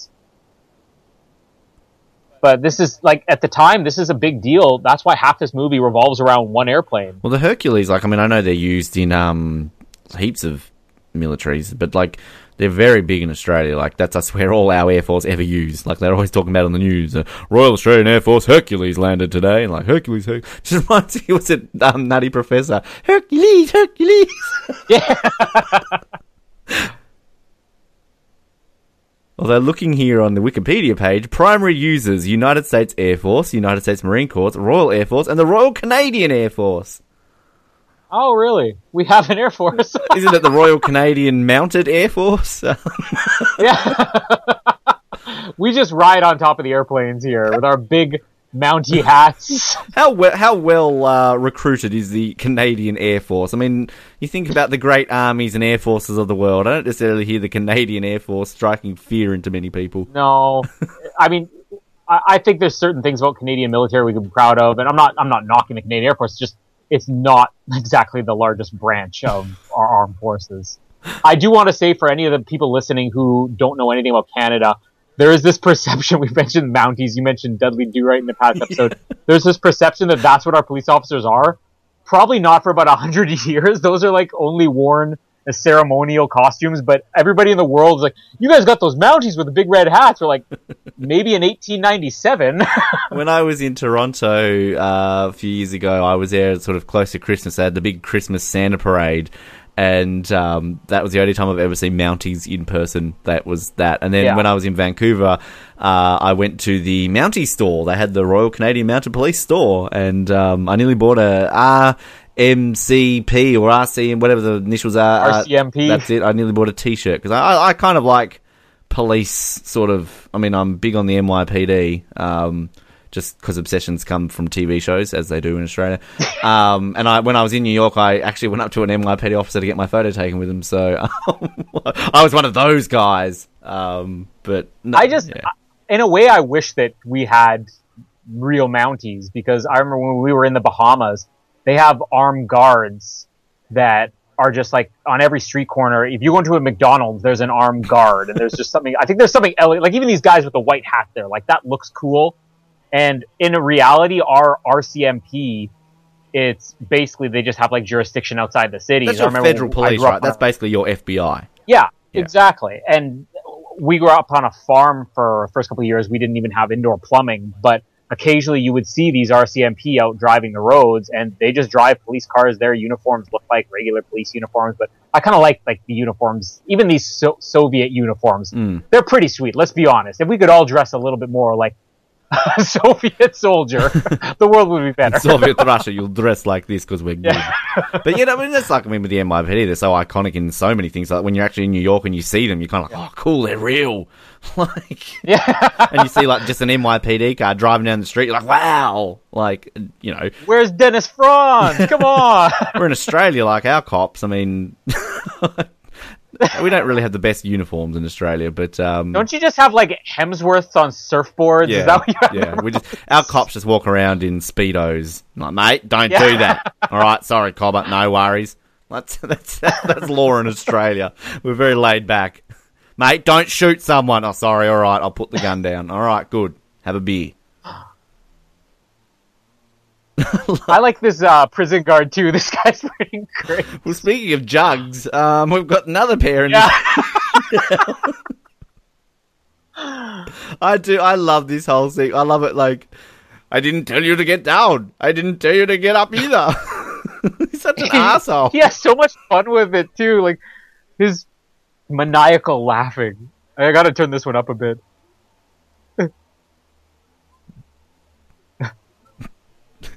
He's not the best actor. Shout all you want.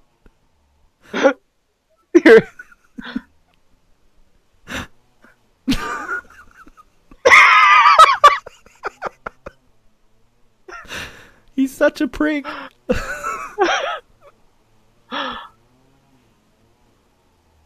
love how he Yeah, just just whistle.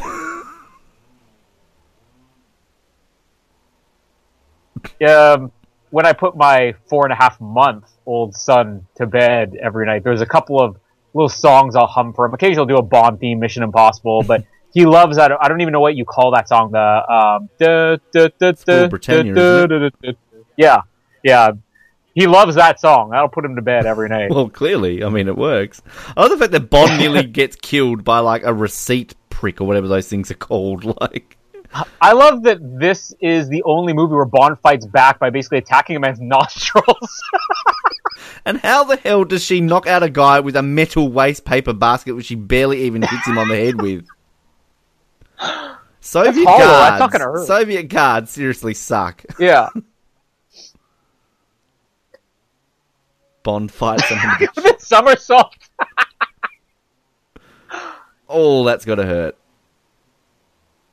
His exaggerated screams too. Ah! Time to let Bin Laden out.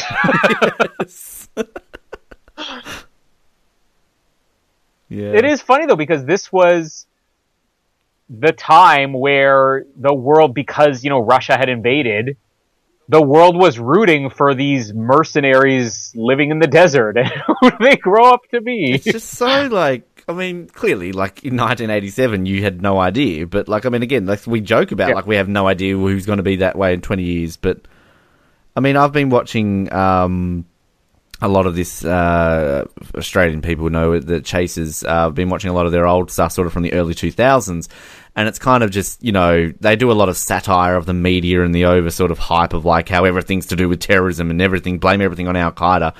And obviously now, in again to date this 2016, it's like you barely hear of Al Qaeda or the Taliban. Now it's all ISIS or ISIL and all that sort of stuff. But you know who's next? Like uh, the Royal Canadian Mounted Police are going to become a Yeah. faction and start to blow up. We are the terrorists of the future. Sick of being put in these costumes. Dudley Do Right's going to be the next Bin Laden. Please do a commentary of Dudley Do Right. Uh, I have never seen that movie. how are you Uh, Canadian and never seen Dudley Do Right? because as I said, it's like the most ridiculous stereotype of Canadians ever. Canadians look at that and like, I've never seen one of these guys before. What's the, with the red hat? It's such like a cheesy, over the top kids movie, but there's just something about it. I mean, like you would have seen George of the Jungle, surely. Like I know, I'm Yeah, sure you understand course, Brendan Fraser's acting abilities in the '90s, but I mean, there's just something about it that's just so over the. T- it's just basically a live action cartoon. I mean, I know Dudley Do Right was a cartoon, but Well, yeah. um, it's just, it's Well, just you know- something about it. One of these days, we can just do random non-Bond co- commentaries, and it'll be between Leslie Nielsen as Mr. Magoo, Brendan Fraser as Dudley Do Right, Have you and ever Brendan seen? Fraser as George. There's Jungle. actually a movie that I absolutely love, and I think it was John Candy's last ever film, Canadian Bacon. Tell me you've seen that. yeah, That is a Yeah, good I've film. And that that's a movie that's playing up on Canadian stereotypes, Yes. but it's a satire, so it makes sense. And the I mean, I guess only the only non documentary film Michael Moore ever made. that's right. I love it. I was randomly on TV one time, and I just, you know, I've always loved Canada. I just love the fact that you've got this president that basically is, sucks in the approval ratings because they haven't got a war, so they create a fake Cold War with Canada. Which we know would really work. I think though you guys might have the upper hand now that what's his name Trudeau is so popular. He gets so Um, much media here. You have no idea. Like Australians are obsessed with him because they think he's so hot. I mean, he gets a lots of media here, but it's a little bit more divided, I guess. Is he actually liked, or we're- is it just because he's hot? Um, no, well, I mean, it's it's, it's probably a bit of both, but it, it's it's it's. I think it's different here because we haven't really had. Now we're getting off Bond again, but I was just don't the Taliban, people, right? Just, just remember, he's joined the Taliban right now. yeah, Justin Trudeau has joined the Taliban. Is that? What, I didn't say it. I don't want the Mounties coming after me. I think the fact that like we haven't had a second generation politician before, and his father has kind of, even though his father had terrible approval ratings his entire uh, duration in office, his father's gone on to become like the most prop- popular prime minister, at least of like the last fifty years. So there's, it's almost like George W. Bush coming in after George Bush Senior, if George Bush Senior had been popular. And at the end of the day, he's better than Harper, right? Didn't everyone hate Harper? Um, yeah, I mean, I, I probably would have picked Harper over Trudeau just because he had a bit more experience, but, uh, And he wasn't. I mean, hot. if I, if I had to, if I, if I had to stare at one of them shirtless for a while, it wouldn't be Harper. I just love the fact that, like, I, don't, I think there was something the other day that Trudeau must have done, and it was just all over. Oh, the sexy Canadian Prime Minister's at it again, and then I've got people on my Facebook feed who I've never heard talk about Canada in my life. Like, I love this man, and I'm like, seriously? he gets more attention there than he gets here. Well, he gets more attention than our Prime Minister, I swear. Well, I mean, that's when our Prime Minister's not like changing every week. So I, I was gonna say, who, who's your prime minister in October? I don't know. I haven't checked the news in the last five minutes. It's probably been about three changes since I last looked. Anyway, Bond's in the Taliban. Yeah. now I, I'm gonna say this. That I've come nice around. jacket. Sorry. Okay. uh, I love that Bond's got his pants pulled up to his nipples too. Here. the 80s, that's the fashion. I think every Bond movie has either a better first half or a better second half. Some of them are pretty even. This one, I think the first half is infinitely better than the second half. I don't really find, I don't find a lot to dislike about this section of the movie, but I don't find a lot to like here either. It's not the whole terrorist stuff. It's not, you know, Bond smiling too much. It's just, I don't find the story is flowing natural here. It, it it's hard to even figure out what's going on in the story right now. Why is Bond joining with I- these mercenaries in the desert? I will say, I, I probably would agree with you to a point, uh, because I, I think. I remember watching this for the first time, but I had a friend who used to, um, in high school, we used to sort of hang out a lot, and um, that's when I had friends. I don't know what it's like anymore. But um, he was a big Bond now you talk to Canadians about Dudley Do exactly. That's that's how I make my friends because I I sympathise with the Canadians for some reason. But uh, we used to watch Bond movies a lot because uh, we just spent most of our days playing GoldenEye and talking about James Bond. Um, and I remember one time watching this movie, and I think like I fell asleep because I don't know we were watching it like two o'clock in the morning, and I woke up and then there's a whole bit like them in the desert and on the plane, and I was sort of like, oh, you put on a different movie, did you? And it's like, no, no, it's still Living Daylight. Like, oh right, okay, It feels like a different movie. yeah. And part of that, I'll lay part of the blame on the fact that we don't have a, a real villain in this movie. Whenever I've in the past done like rankings of the villains, Whitaker's almost forgotten because he's not even a real villain. I mean, is be. Koskov the villain in this? Is Whitaker the villain? It- it- I mean, Jack Wade is probably going to be a better. Jack Wade's more memorable and Tomorrow Never Dies than Whitaker is in this entire movie. Saunders is And- the villain of this movie. Saunders Saunders would make a better villain than Whitaker would. But it definitely hurts that it doesn't have a decent villain. And I'm struggling to think of another Bond movie. I think Kamal Khan and Octopussy had a role probably about the same size in screen time. And it, there was also confusion there because, like, is Octopussy the villain? Is Khan the villain? Is what's the Russian guy's name in that? Um, Yeah. is he the villain? But the Sergei. difference is the guy that played Khan had so much more charisma than uh, Joe Don Baker here. Yeah, I'd agree with that. I mean, it was funny. I was um when I was sort of pulling up things for this to do this commentary.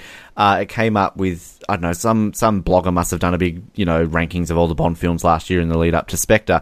And he sort of led with the Living Daylights. He's like, "Remember that Bond film with the plane at the end and the cello bit, the one that you can never remember the name of? Yeah, the Living Daylights." Well, that's the other funny thing because if you ask people what's the climax of Goldfinger. They're gonna be like, oh yeah, a fight in Fort Knox, a bomb going off. What's the climax of Goldeneye, a fight on a satellite dish? What's the climax of Die Another Day? Even if they hate it, they're gonna be like uh, an airplane you know, being blown up by a satellite diamond weapon from the sky. Hmm. If you ask me what's the climax of Living Daylights, they're probably gonna say, oh yeah, it was Bond hanging out of the back of an airplane. And you completely forget that the climax of this movie is basically a tiny gunfight surrounding a model battlefield. I do have to quickly say I love the fact that Bond's getting bashed by a chick with a pillow right now. I mean, they're moments away from talking about boys and practicing making out with each other. Um, but And there's the awkward smile. I do. I mean, one thing I do love about the Dalton films, both of them, I think they've both got great climaxes. I, I think you were against the trucks in License to Kill. I mean, against everything in that movie, I guess. Yeah. But I, I do love the climaxes. I, I like the truck chase better than I do in this film. But um, yeah, I, I still- like I, I agree with definitely the second half because there. Are, I mean, there are still large parts of this movie. I mean. Again, I've seen this a lot more than a lot of the Roger Moore ones and all that sort of stuff, but I still struggle sometimes to watch this and go, I don't remember this bit. I don't remember them riding off into the sunset on horses with the Taliban. like, Which, by the way, when I saw Rambo 3 for the first time, this section of the movie is basically the entire second half of Rambo 3. It is exactly the same. Bond wearing a turban. Sorry. He did it in Spy Who Loved Me. Something about not mocking turbans, they're great, but like Bond assimilating Well- with the natural culture. I mean, I guess he wears a Hawaiian shirt and die another day in Cuba, so. well, let's also not forget there we're two movies removed from Bond dressed as a clown, too. just wanted to drive around. Allah I like Akbar! Allah Akbar! I also don't know if I like Bond on camel or horseback or whatever. It's Well, well, we need the horsey going over a cliff, like. yeah, exactly. Um, they we should mention, I guess, in actually talking about the film and everything. I don't know if we talked about it in our episode that we did, but um, the Red Cross. They see a lot of the Red Cross symbol here. They were very uh, pissed off that they used their symbol in this film. I don't know if they sued them or something, but they there might have even been an apology that they put at the beginning of the film, like sort of a view to a kill writing, which um, I don't um, wasn't in my version right now, but yeah, they weren't happy. I, there's nothing on the beginning of this. There's some trivia for you. See, we're not just necessarily talking about that. And they're like, you know what? If the Red Cross was really going to smuggle heroin, we would not do it like this. I love how like people do that. Is that a real thing? Can you lick drugs like that and be like it's raw opium? like, Again, I, I mentioned last in the last episode, I'm rewatching the Lethal Weapon series, and the first Lethal Weapon movie, Mel Gibson does the same thing, and I'm watching that. I'm like, "W- is that going to do anything? Like, how do you tell the difference? So there are a lot of people. It's like I know what you know heroin tastes like licked, or I know what cocaine tastes like licked. I mean, like I guess the smell of marijuana is pretty distinct, but like that's probably the only one I Yeah. would know. Like I'm not gonna I mean, see powder. that's Oh, that's They- definitely cocaine. That's they have to do something. They can't be sniffing cocaine. Well, it might be more effective if they did to identify it. Bond stone, Bond off his chops.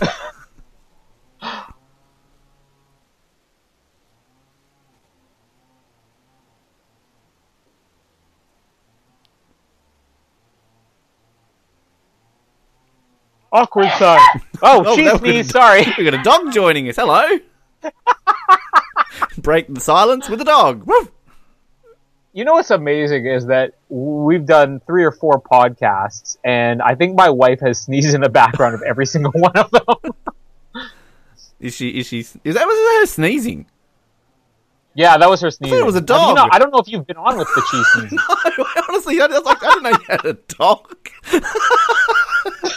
Well, you're definitely not sleeping on that couch when you come to Winnipeg now. I was about to say I'm allergic to dogs. Uh, yeah. You're allergic to sneezing Canadian. wow, Jamie. Uh, I love that he's here. Bond has to cover. I'm going to cover my face because he'll recognize me. Not like the very distinct blue eyes among an Arab or the pale white skin among an Arab. and the fact you're British. Yeah. In fact, you got a Cosby sweater sticking. I want him to put on the accent. Oh, hello, I am Arabic. I speak English. I like Taliban. Allah Akbar. Death to America.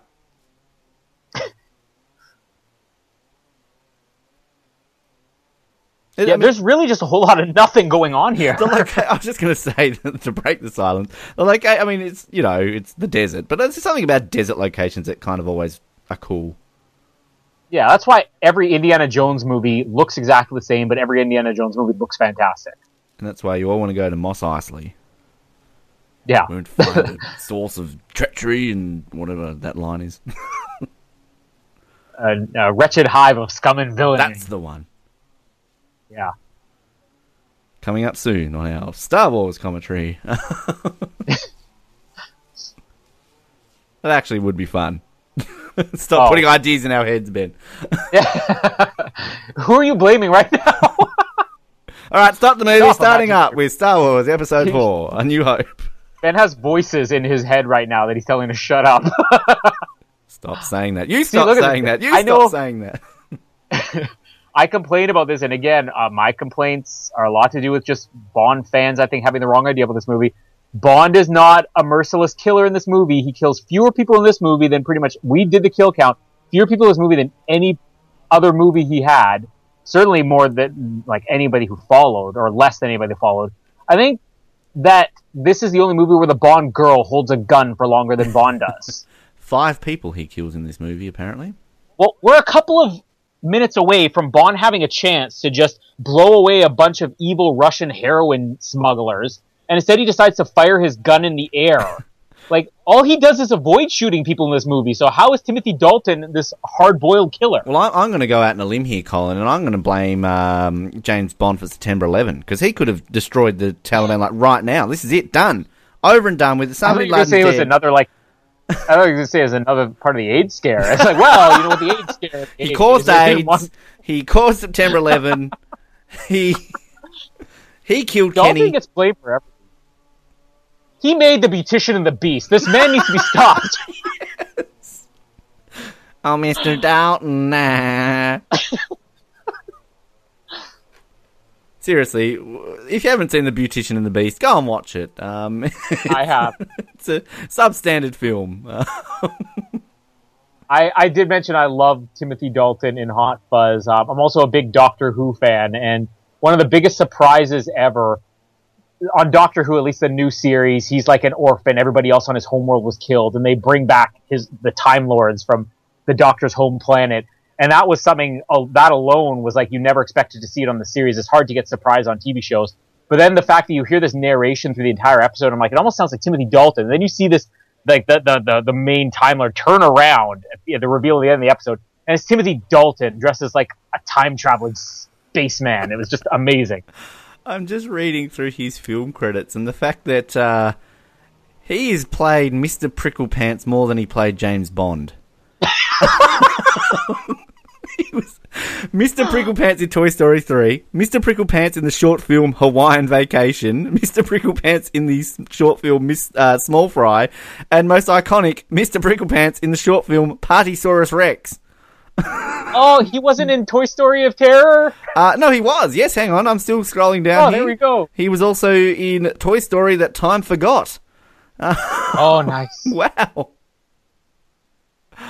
Uh, and I'm just reading here that he's a fan of Manchester City. Boo! Uh, Dalton is a Manchester City FC supporter and is often seen at the City of Manchester Stadium to watch the team play. Good on you. Bet you he's also a fan of the Vancouver Canucks. Oh, here we go. Bond. I'm gonna hit somebody with a gun, kick them in an airplane, and then fire in the air. he could be killing them all right now. Like you could be stopping Russia and the Taliban, and what do you do? You fire at jeeps in the air. He hates Killed more birds in this movie than he killed people. He hates Jeeps completely. I don't know if you've got those ads over there, the I bought a Jeep ads, but um, I killed Pierce a Brosnan do that one too. No, it's just it's just this ad that the whole thing is I bought a Jeep or he bought a Jeep. That's all they say in them. Um,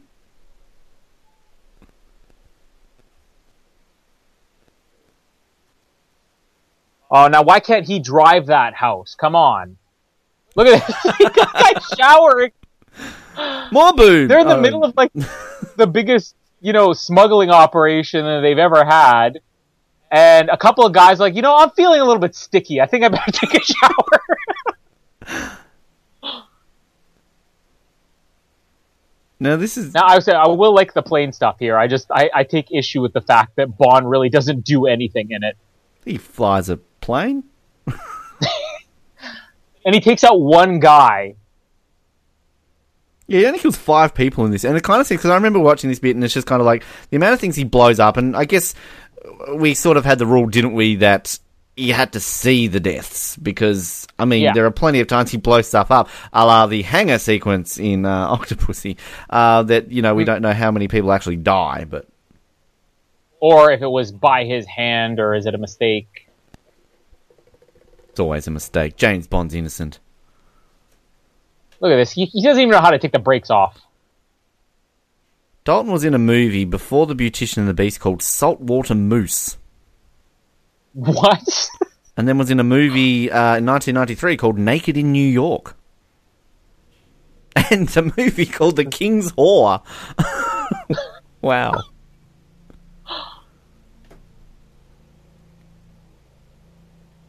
This is this is a that's a long term goal for us, isn't it? To go through each James Bond actor's uh, filmography, oh. When we get to Zardoz, that's going to be the day. starting with 1968's The Lion in Winter, to which Timothy Dalton played Philip II. He was in Wuthering I Heights. saw that movie. Yeah. I did see that movie. He's in Flash Gordon. Uh, I did see Flash Gordon too. Was he in that? He was uh, Prince Barin in Flash Gordon. Ah, Mm. I don't remember. I remember him in The Lion of Winter because I think it was like 19 years old or something. Currently filming The Death of Stalin. Again, we're really So he, he can't put away the Taliban. He can't put away evil Russians, but in his old age, he can put away Stalin. I'm pretty happy though that actually finally on his Wikipedia page they've actually discovered what year he was born. Uh, because it used to say like Timothy Dalton born in either 42 or 44. Um, now it says born 21st of March 1944. So they actually have worked it out. Oh, he was born only two days before me. Well, Well, two days in a couple old? of decades, I guess. he was born three days after me. you also can't figure out our ages on IMDb. Yeah, we don't have ages. Podcast hosts never age. We are immortal. That guy kills more people than Bond in this movie. Love how he's just trying to start his car and he's decision, oh, I'll just turn around and shoot someone. Now, see, this isn't an accurate depiction of uh, the Taliban. They're not on suicide horses. That's right, they're on airplanes. Oh, wait, uh, awkward. How'd they be if they flew a plane into a building? it's not time well, to see, joke. this was the trial 15 run years. here. It didn't go so well in the Hercules. They had to scale it down. This is where we they are got- making 9-11 jokes. getting highly inappropriate. this, this is where they get the idea from. Saab bin like, remember that great movie where James Bond joined us? He flew a plane. I have an idea with that, infidels. Let's speak about this. Oh. There- There's the jeep that Bond was firing furiously at. Have to stop him! No shit, Sherlock. Here's that living jumps on the yeah, the the windshield guy. It's, it's like he could have just jumped up, but it just he has to be so over dramatic with it. I'm gonna stop you.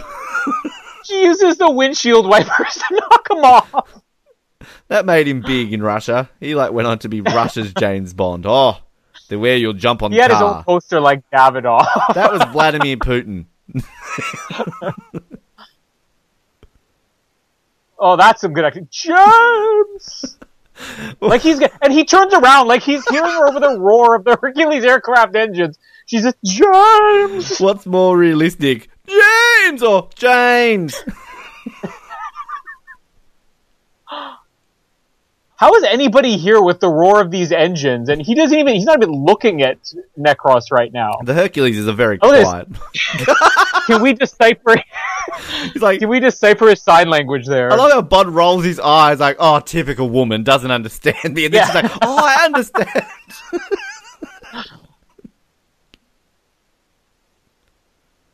Drive faster. Why can't you accelerate faster?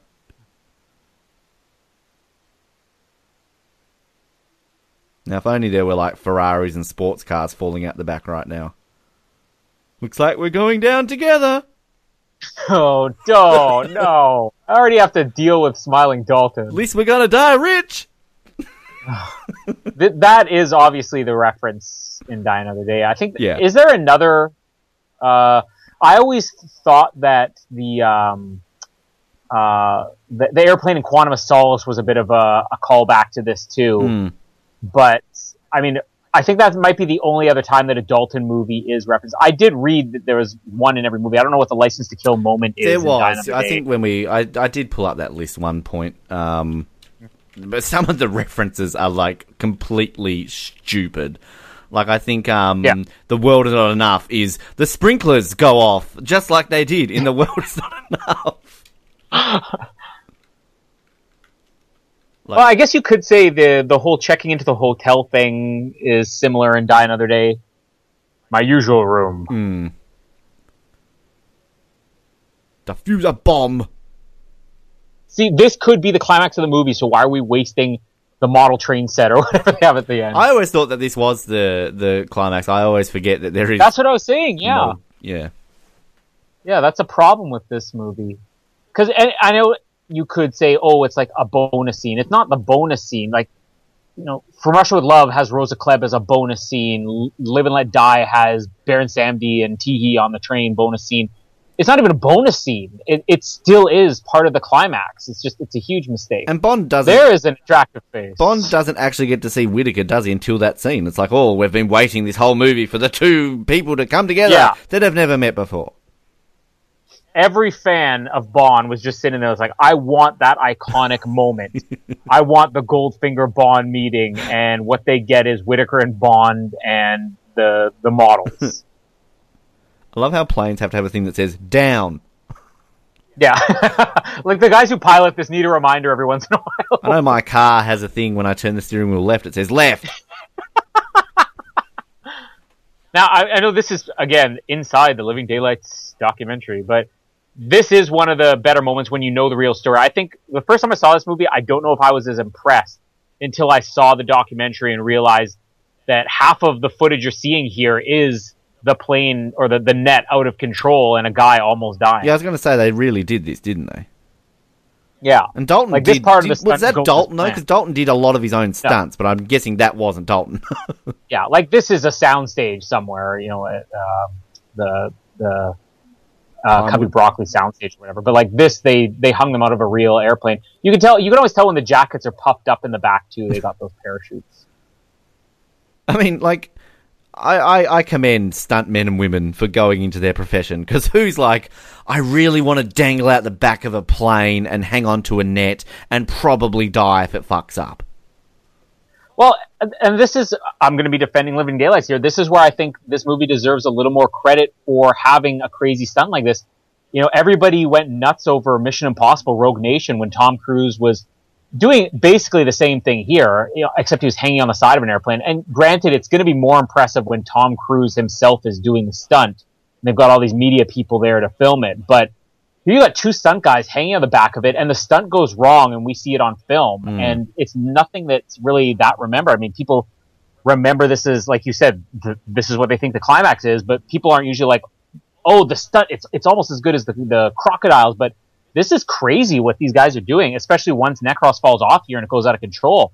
That's like this. That that must have been the scariest thing that ever happened in a Bond movie, outside of the you know the stunt stuntmen who got hit by the train or fell off the train in Octopussy, I guess. And of course, I mean, in Die Another Day, they really did throw planes out the back, uh, cars out the back, and the helicopter really Yeah. did um, just get saved at the last moment. What does what does people honestly in those situations think? Like, does he really honestly think? Oh, he said no. I better not top him off. And what is the, the, the fetish with shoes in this movie that Koskov just sticks his hand in shoes for no reasons. Necros dies by, you know, holding on to the shoe. There's a lot of shoe action in this movie. One thing I've got to say that there's got to be a one liner there. Like, Yeah. should have Oh, hung on to the- your the other- bootstraps, or I don't know. Like, see you later, old buddy. Can you figure out a, a Living Daylights line to go along with boots? Should have held on more with the living daylights. oh, Roger Moore. I believe you should have held on a little bit longer there, fellow. shoo! Shoo! Thought I dropped you, eh? Thought I double knotted you, eh? He didn't have a lot of shoes. this is kind of, I will say, this is kind of funny that he goes through all that and all of a sudden he hears the beeping. He's like, oh, I knew there was someone I was forgetting. he rolls his eyes like, fuck.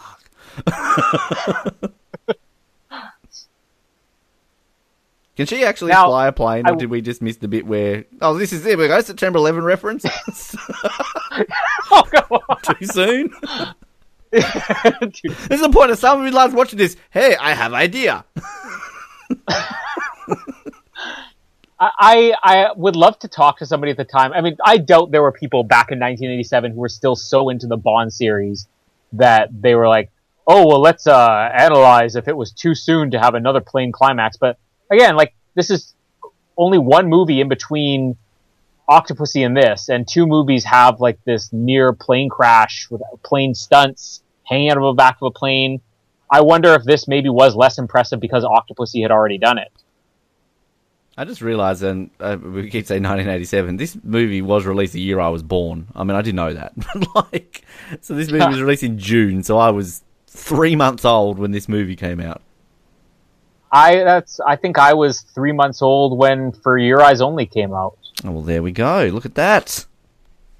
Everybody needs to be three months old when a Bond movie comes out. Well, I would, I would seriously love to hear from somebody if there was anybody out there who was born on the day a Bond film premiered. Yeah, That's kind of cool if you're a Bond fan, at least. And this is weird. There that we is a, debated uh, this, didn't we? About if he because he killed. yeah, if that's a kill. Yeah. Was it, and I think we There is debated a- how many were there, two or three. Wow, I mean, how many people fit in? Uh, how many people fit in one of those? Well, as as a tank expert that I am, Uh, there's there's something I looked up recently where you can look up you know what the number one movie was the week you were born and everything and the the day that I was born The Omen three was the number one movie which starred uh, Sam Neill one of our favorite actors Ah, here Alan Grant. almost a Bond I love. I I will love Sam Neill to the day I die. Played character in my favorite movie of all time. That sounds like an interest. Oh, let's let's let's look that up. How do I Google that? Number one movie on your birthday. Here we go. I think I Yeah. did this once with the like the song. yeah I Playback can't even remember what the number one song was. Playback FM. Playback.fm. No, I do remember. uh, number one song the day I was born was "Funky Town" by Lip Sync. Jesus, how old are you? Uh, I'm the same age as For Your Eyes Only. the number one movie. Disco officially died six years before Ben was born. Here we go. The number one movie the day I was born was Lethal Weapon. Uh, oh, nice. admission was three dollars ninety one. Here we go. Find my number one song instead. Here we go. This is again. We're into the Bond film that we're watching.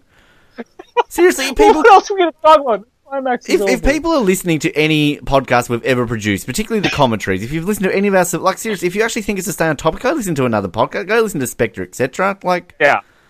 uh, the number one song on the day I was born was "Jacob's Ladder" by Huey Lewis and the News. How old are you? Want to know what song you were conceived to? Oh god, this is scary. Oh. On My Own by Patti LaBelle and Michael McDonald. you have Bond connection. What about me? Uh, what, do, what do I have to go? What What's your March the what? March 23rd, 81. Yeah, you're old. Uh, like six years difference. the number one song apparently for you was "Keep on Loving You" by REO Speedwagon. Ah, that's what I was conceived to. Oh no, that was a casino. Oh, hang on, I'm gonna go nine months before that. Yeah. So what would that be? Like June nineteen. Is that weird? Because it feels like REO Speedwagon should be a little bit more recent than Lipps Inc. Funky Town. No, but hang apparently on, Lips hang on. Inc. Funky I think you. I don't know how this works because apparently the song you were conceived to was "Funky Town" by Lip Sync. Oh, really? well, that explains why it's still like older. Your parents were getting down to "Won't you take me to a funky town?" Oh, no, here's another debated thing: whether this is a good one-liner. Like, oh, we can still get breakfast or whatever. I like it. it. I think it's I don't. God. good. And now our climax. Oh boy. The epic showdown that we've all been waiting for. Bond. There's the the John Glen Bird. John Glen. Bond versus okay, L- License to Kill. Where was the bird in License to Kill? They had the blinking fish instead. Yeah, they substituted it. All you need is a blinking fish. All you need is blinking fish. Now, were these actual oh, statues, or did they just get actors to stand very still? well, I think they're all supposed to be made to look like Joe Don Baker. Those are all the rejected looks for Felix in GoldenEye. Including Hitler. I love the Like, that a Bond How intimidating it is! is He's playing playing a with children's toys. game. I just want a climax to a Bond movie to be Bond walking in on the villain playing slot cars. Or a Goldfinger walks in. We are playing with my Matchbox cars. Woo! yeah.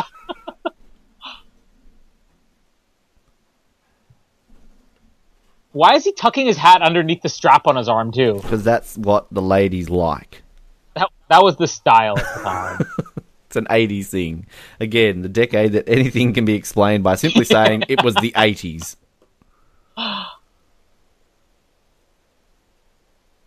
I'll help you out The in eight years' decade time. where chest hair was the, the new cleavage. Or cleavage is the new cleavage in a lot of this film. The Americans. I love how he says Americans. Americans. That's, there are times where he's a bit too Shakespearean in these movies. To be to- or not to be Bond. Look, this is the climax of the movie: a man playing with toys, and then a gunfight that lasts about thirty seconds. Yeah, I, I will say that this is shit.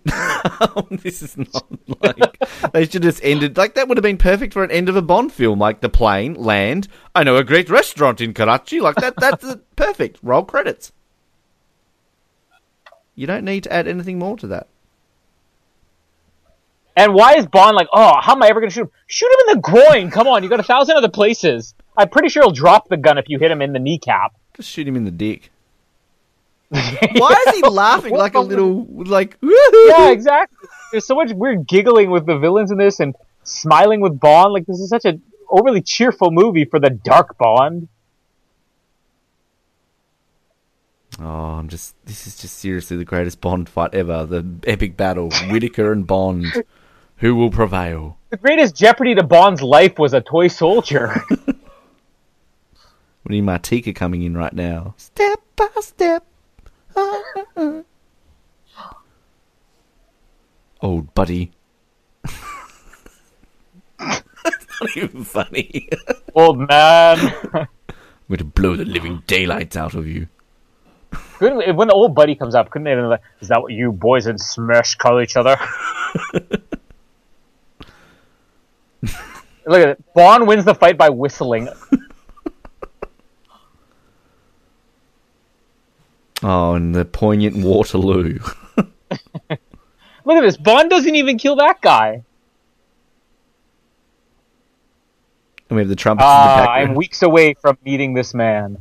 What are you going to say to him? the first question you asked him, what were you thinking when you walked in on James Bond playing toys?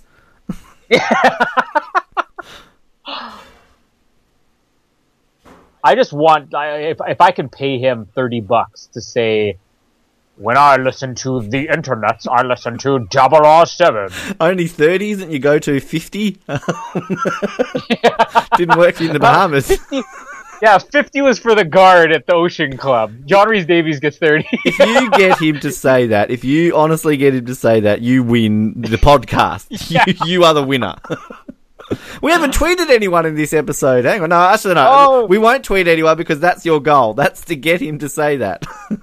That's right. Yeah. Or I'll tweet him right now saying, "I got thirty bucks for you for the C4 Comic Con if you endorse 007." That's where he has to reply with Canadian or American. Yeah. and reply be like New Zealand. Oh wait, we got to see. This is where we have to uh, we have to prove our listener wrong that they do not have the martinis in the end. this is what we've been building up for. The only reason we did this film. yeah. Prove our listener wrong. This was not a random draw. It was all just to prove our listeners wrong. So basically, if people have no idea what we're talking about, I mean, seriously, we have like five listeners. Everyone knows what we're talking about, but like, all five have listened to every episode. But um, if you stumbled across this for some reason, Spectre etc. wasn't downloading, so you thought, oh, 007, that looks good. Uh, we we do the martini count, the uh, sex count, the kill count, and uh, the Bond James Bond count every movie. And in this movie, we uh, I think initially said there was only two martinis that he has in this film, but Noah argued that at the end there's a martini glass in the background, and that that should count. And then uh, our one of our five listeners messaged in and said, "Yes, that should count. That's definitely there." So we caved and said, "Oh, we'll listen to our Yeah. listener." That's how informed we are here. But listen, the scene is coming up here, and then when I rewatched this scene, it was probably only like days after we agreed to it. oh, I, I, I was watching for the martinis, and not only did they go nowhere near them, but I swear, we'll confirm it here, they're on the other side of the room, so I don't think it counts. and this is we should mention this is the last Gogol appearance, isn't it? I think we need another Gogol. I, I know that they, they wanted to set up uh, Michael Madsen and Die Another Day, that he was going to be kind of a Gogol-like character. You know, maybe he's an adversary, maybe he's an ally, he's a bit of both, and you see him every time. I don't think it works with Michael Madsen in a Bond movie, but I, I think the new series can could use somebody like Gogol. I mean, Mr. White, I guess, was kind of that character, but Yeah. different. But I want a character like somebody who's like an M. I like that idea. That works. Okay, here we go. Where's the martini here? I love that she's the only one who gets a world tour. Like, what makes her famous? Yeah, she plays a cello. Like, is that a thing in Austria? Like, yeah, It doesn't even. It, there's two glasses, doesn't- it has a hole in it. yeah, but they're not. there, there it is. And watch as they drink those martinis. Random listener who's not listening anymore. It's, I mean, it's it's kind of interesting because like they're there, but it's like he doesn't. We don't see him drink it or order it. Like, I mean, he could have just like that could have been ordered by Osama bin Laden and Gogol, like, and he's just broken into a room and got rapey. exactly. And look at this. You've got this girl. You're lying down in bed, and you're gonna be like, "Oh, hold for a minute. I need to have a sip of my martini." because he's Sean Connery. That's it. No, we're taking it off. No one was wrong. The listener's wrong. oh, here Now I'm going to argue that our opening credits uh, need the the other Pretender song and not this one. This one is painfully bad. If there was a man. Is this worse than the experience of love from Goldeneye? um. Yes. Okay, here we go. Oh, look at this. The snow stunts. They have four snow stunt people. Still not the uh, the worst ever Bond credits. The fact that in Moonraker they say filmed in blah blah blah blah blah blah and space explanation mark. Pace. No, Moonraker. No. now look at this. They have Secretary to Mr. Broccoli, Secretary to Mr. Wilson, Secretary to Mr. Juroe. Who's Mr. Juroe? oh, didn't you see him? He was the one that did stuff. Uh, Was he the Foley artist for Living Daylights? Horst Becker. Hey, there's a guy named look Camera Grips, Chunky Huse. Can we find a Chunky Huse on Twitter? Chunky Huse. Let's. What's he gone on to do? Chunky. Oh, I typed in There's bound to be one. Chunky Chicken. Apparently, when you Google it, WC Chunky Huse on IMDb. Uh, oh, there's Chunky Huse memorabilia auction round one on YouTube. Uh, best known So for his real- work on Batman Begins, Star Wars Episode Six: Return of the Jedi, and Heat. Not even the Living Daylights. Well, he's also apparently Total Recall. He was he's the key grip for like a lot of films. He was the key grip on Oh, Batman Begins. well, yeah. Well, the, here's some. I, I'm looking at. Uh, I guess. WC Chunky Huse, who was the dolly grip on Return of the Jedi, will return in that capacity in Star Wars Episode 8. They're actually bringing the guy back Oh from Return of the Jedi to now. wow! There's there's an interview for us to get. Chunky Huse. Why can't we find Chunky Huse on Twitter? How would that go down? We have got a big guest for you, a man who grips things. no, it's not James Bond. It's Chunky Huse. Uh, well, that's the Living Daylights. Um, you know, I think Yeah. we did kind of okay when it came to talking about sixty percent of that. Um, it's more than enough. I think we. I don't know if John 30%. Rhys Davies is on Twitter either, so we may Oh. have to. Uh, Well, there's two things you can tell him. Just- I'll pay you thirty bucks to go on Twitter and to say the following Yeah. script. I love Double Oz Seven why is he a robot? Because he is. I don't know. I love 007. Uh, I guess. Do you have anything else to add on the Living Daylights before we randomly p- pick another movie? Um, I, it's it's not the worst movie. I find that it's more enjoyable if you can watch it with somebody. I, I I think it's funny that we disagreed so much on this, but you mentioned in your rankings, you know, I had it at 19th, you had it at 14th. There's only five positions separating us. Yeah. That's probably about the same separating you and Noah. So, I mean, if I'm the one who's a bit critical on this, Noah's the one who, for whatever reason, is in love with this movie. You're kind of the middleman. So it's easier to watch. I think if we had to do License to Kill, I probably would kill you by the end of it. Well, let's be honest. You have that at the bottom. I have License to Kill at twelve. So yeah. I say License to Kill is a better movie than The Living Daylights. So um, yeah, all right. Uh, I don't really have anything to add. I love this movie. It's great. Timothy Dalton's awesome, old buddy. Um, that's where I go. Shall we randomly draw a number now? So if, we, if okay, so if this is License to Kill, we want number 16, apparently. Um, so once again, we've gone to andrew.hedges.name forward slash experiments forward slash random. I'm about to press the button now. I'm so scared because if this comes up as number 20, Colin's gone. Oh, no. All right, I'm pressing the button. No, no, no. What is it? You're not going to believe me if I tell you. It's not. No. It's seriously number 20. I'm not even kidding. Oh. that means we will have covered 19, 20, and 21 in only four commentaries. Do we want to do it again then? Or do we want to go with Yeah, 20? let's. We'll edit this later just so we have some variety. All right. No, I'm not even going to edit. I'm going to leave it in because it's funny. I will say though, if if the next one isn't like something really good, then maybe we will go and Die Another Day just for the humor of it. All right, but I'm let's just see what I'm leaving this all in because I just think it's funny because people probably I, I, seriously I swear on the history of this podcast that it was number twenty. All right, let's do it again. Uh, seventeen says Goldeneye. All right, well, variety. We're still doing a Brosnan. Um, do we want to go again? Let's go again. Let's try to find something in the moors here. All right, so this, again, this we're random generated. this anymore. All right, get round number five. Uh, you only live twice. Do we want? Uh, we could go with that. All right, let's okay. Let's take those four that we just randomly drew or whatever, and let's randomly draw one of those. Okay, so so we've got to now choose a number between one and three. So okay, number one it will be you only live twice. Number two will be Goldeneye, and number three will be Die Another Day. Pressing the button Okay. now. I'm doing everything in my Ah, power to not. we do- got number three. It's Die Another Day. You sure you want to do? You can get it over and done with.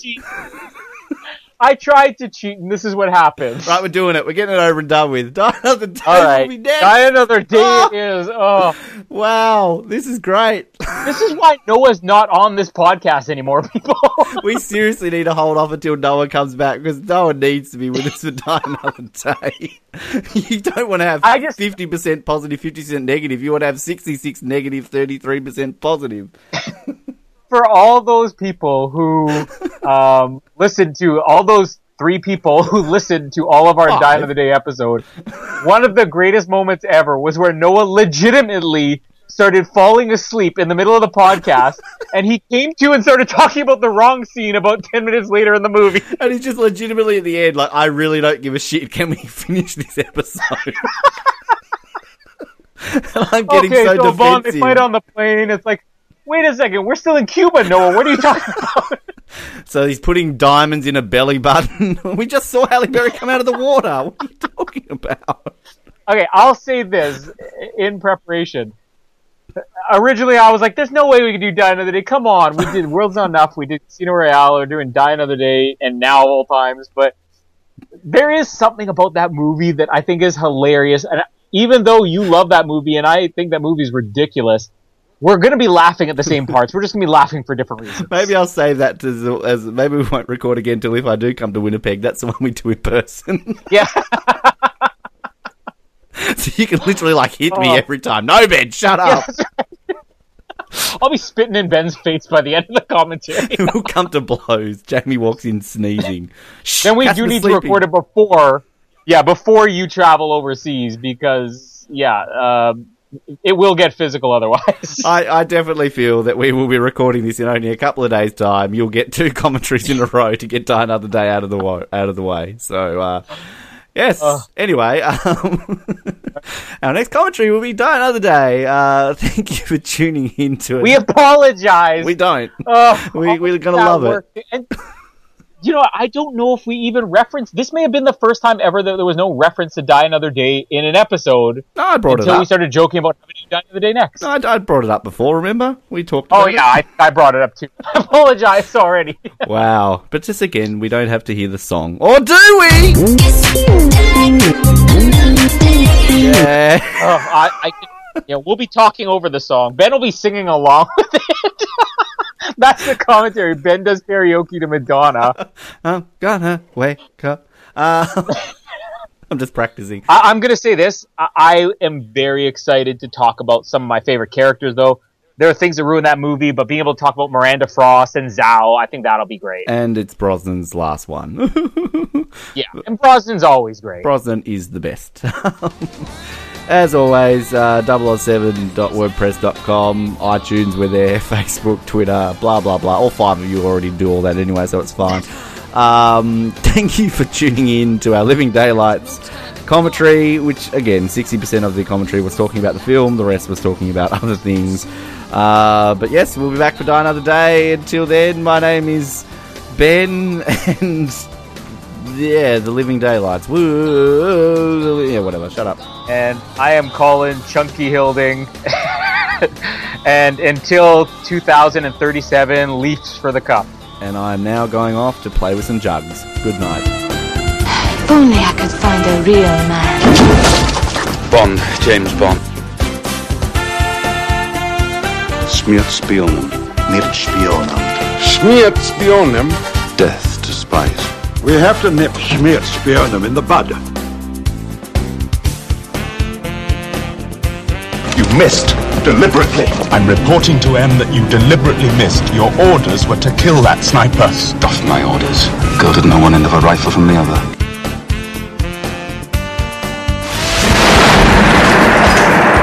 Something we're making for the Americans. It's called a ghetto blaster. You looking for a party? We can have a party some other time. Relax, Yogi. Our engineers have spent months perfecting this. How many times have you done this before? You're the first.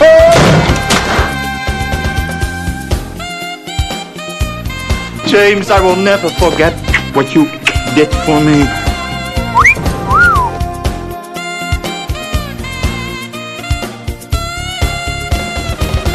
Whoever she was must have scared the living daylights out of her. My cello. Don't worry, I'll get you another in Vienna. I must get my cello. No way! Why didn't you learn the violin? I didn't know you were such a music lover, James. Anytime you want to drop by and listen to my Barry Manilow old saying, duty has no sweethearts. We have an old saying too, Yogi, and you're full of it. Superb, Mr. Bond, superb. Alright, you've had your rate. Now I'll have my 80.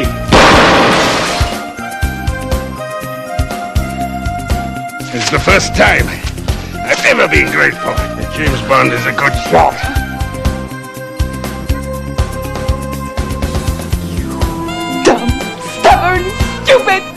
He's got that What's that supposed to mean? stuck in the horse. You Calling me a horse's ass. I know a great restaurant in Karachi. They can just make dinner. Good news. You won't be hung in the morning. You will be shot. didn't tell you to get down. I did not tell you to get up. Now, get up.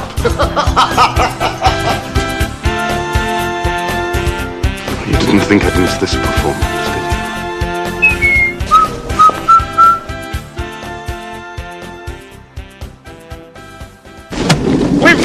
declare! That's the cello! Sunnyside is a place of ruin and despair, ruled by an evil bear who smells of strawberries.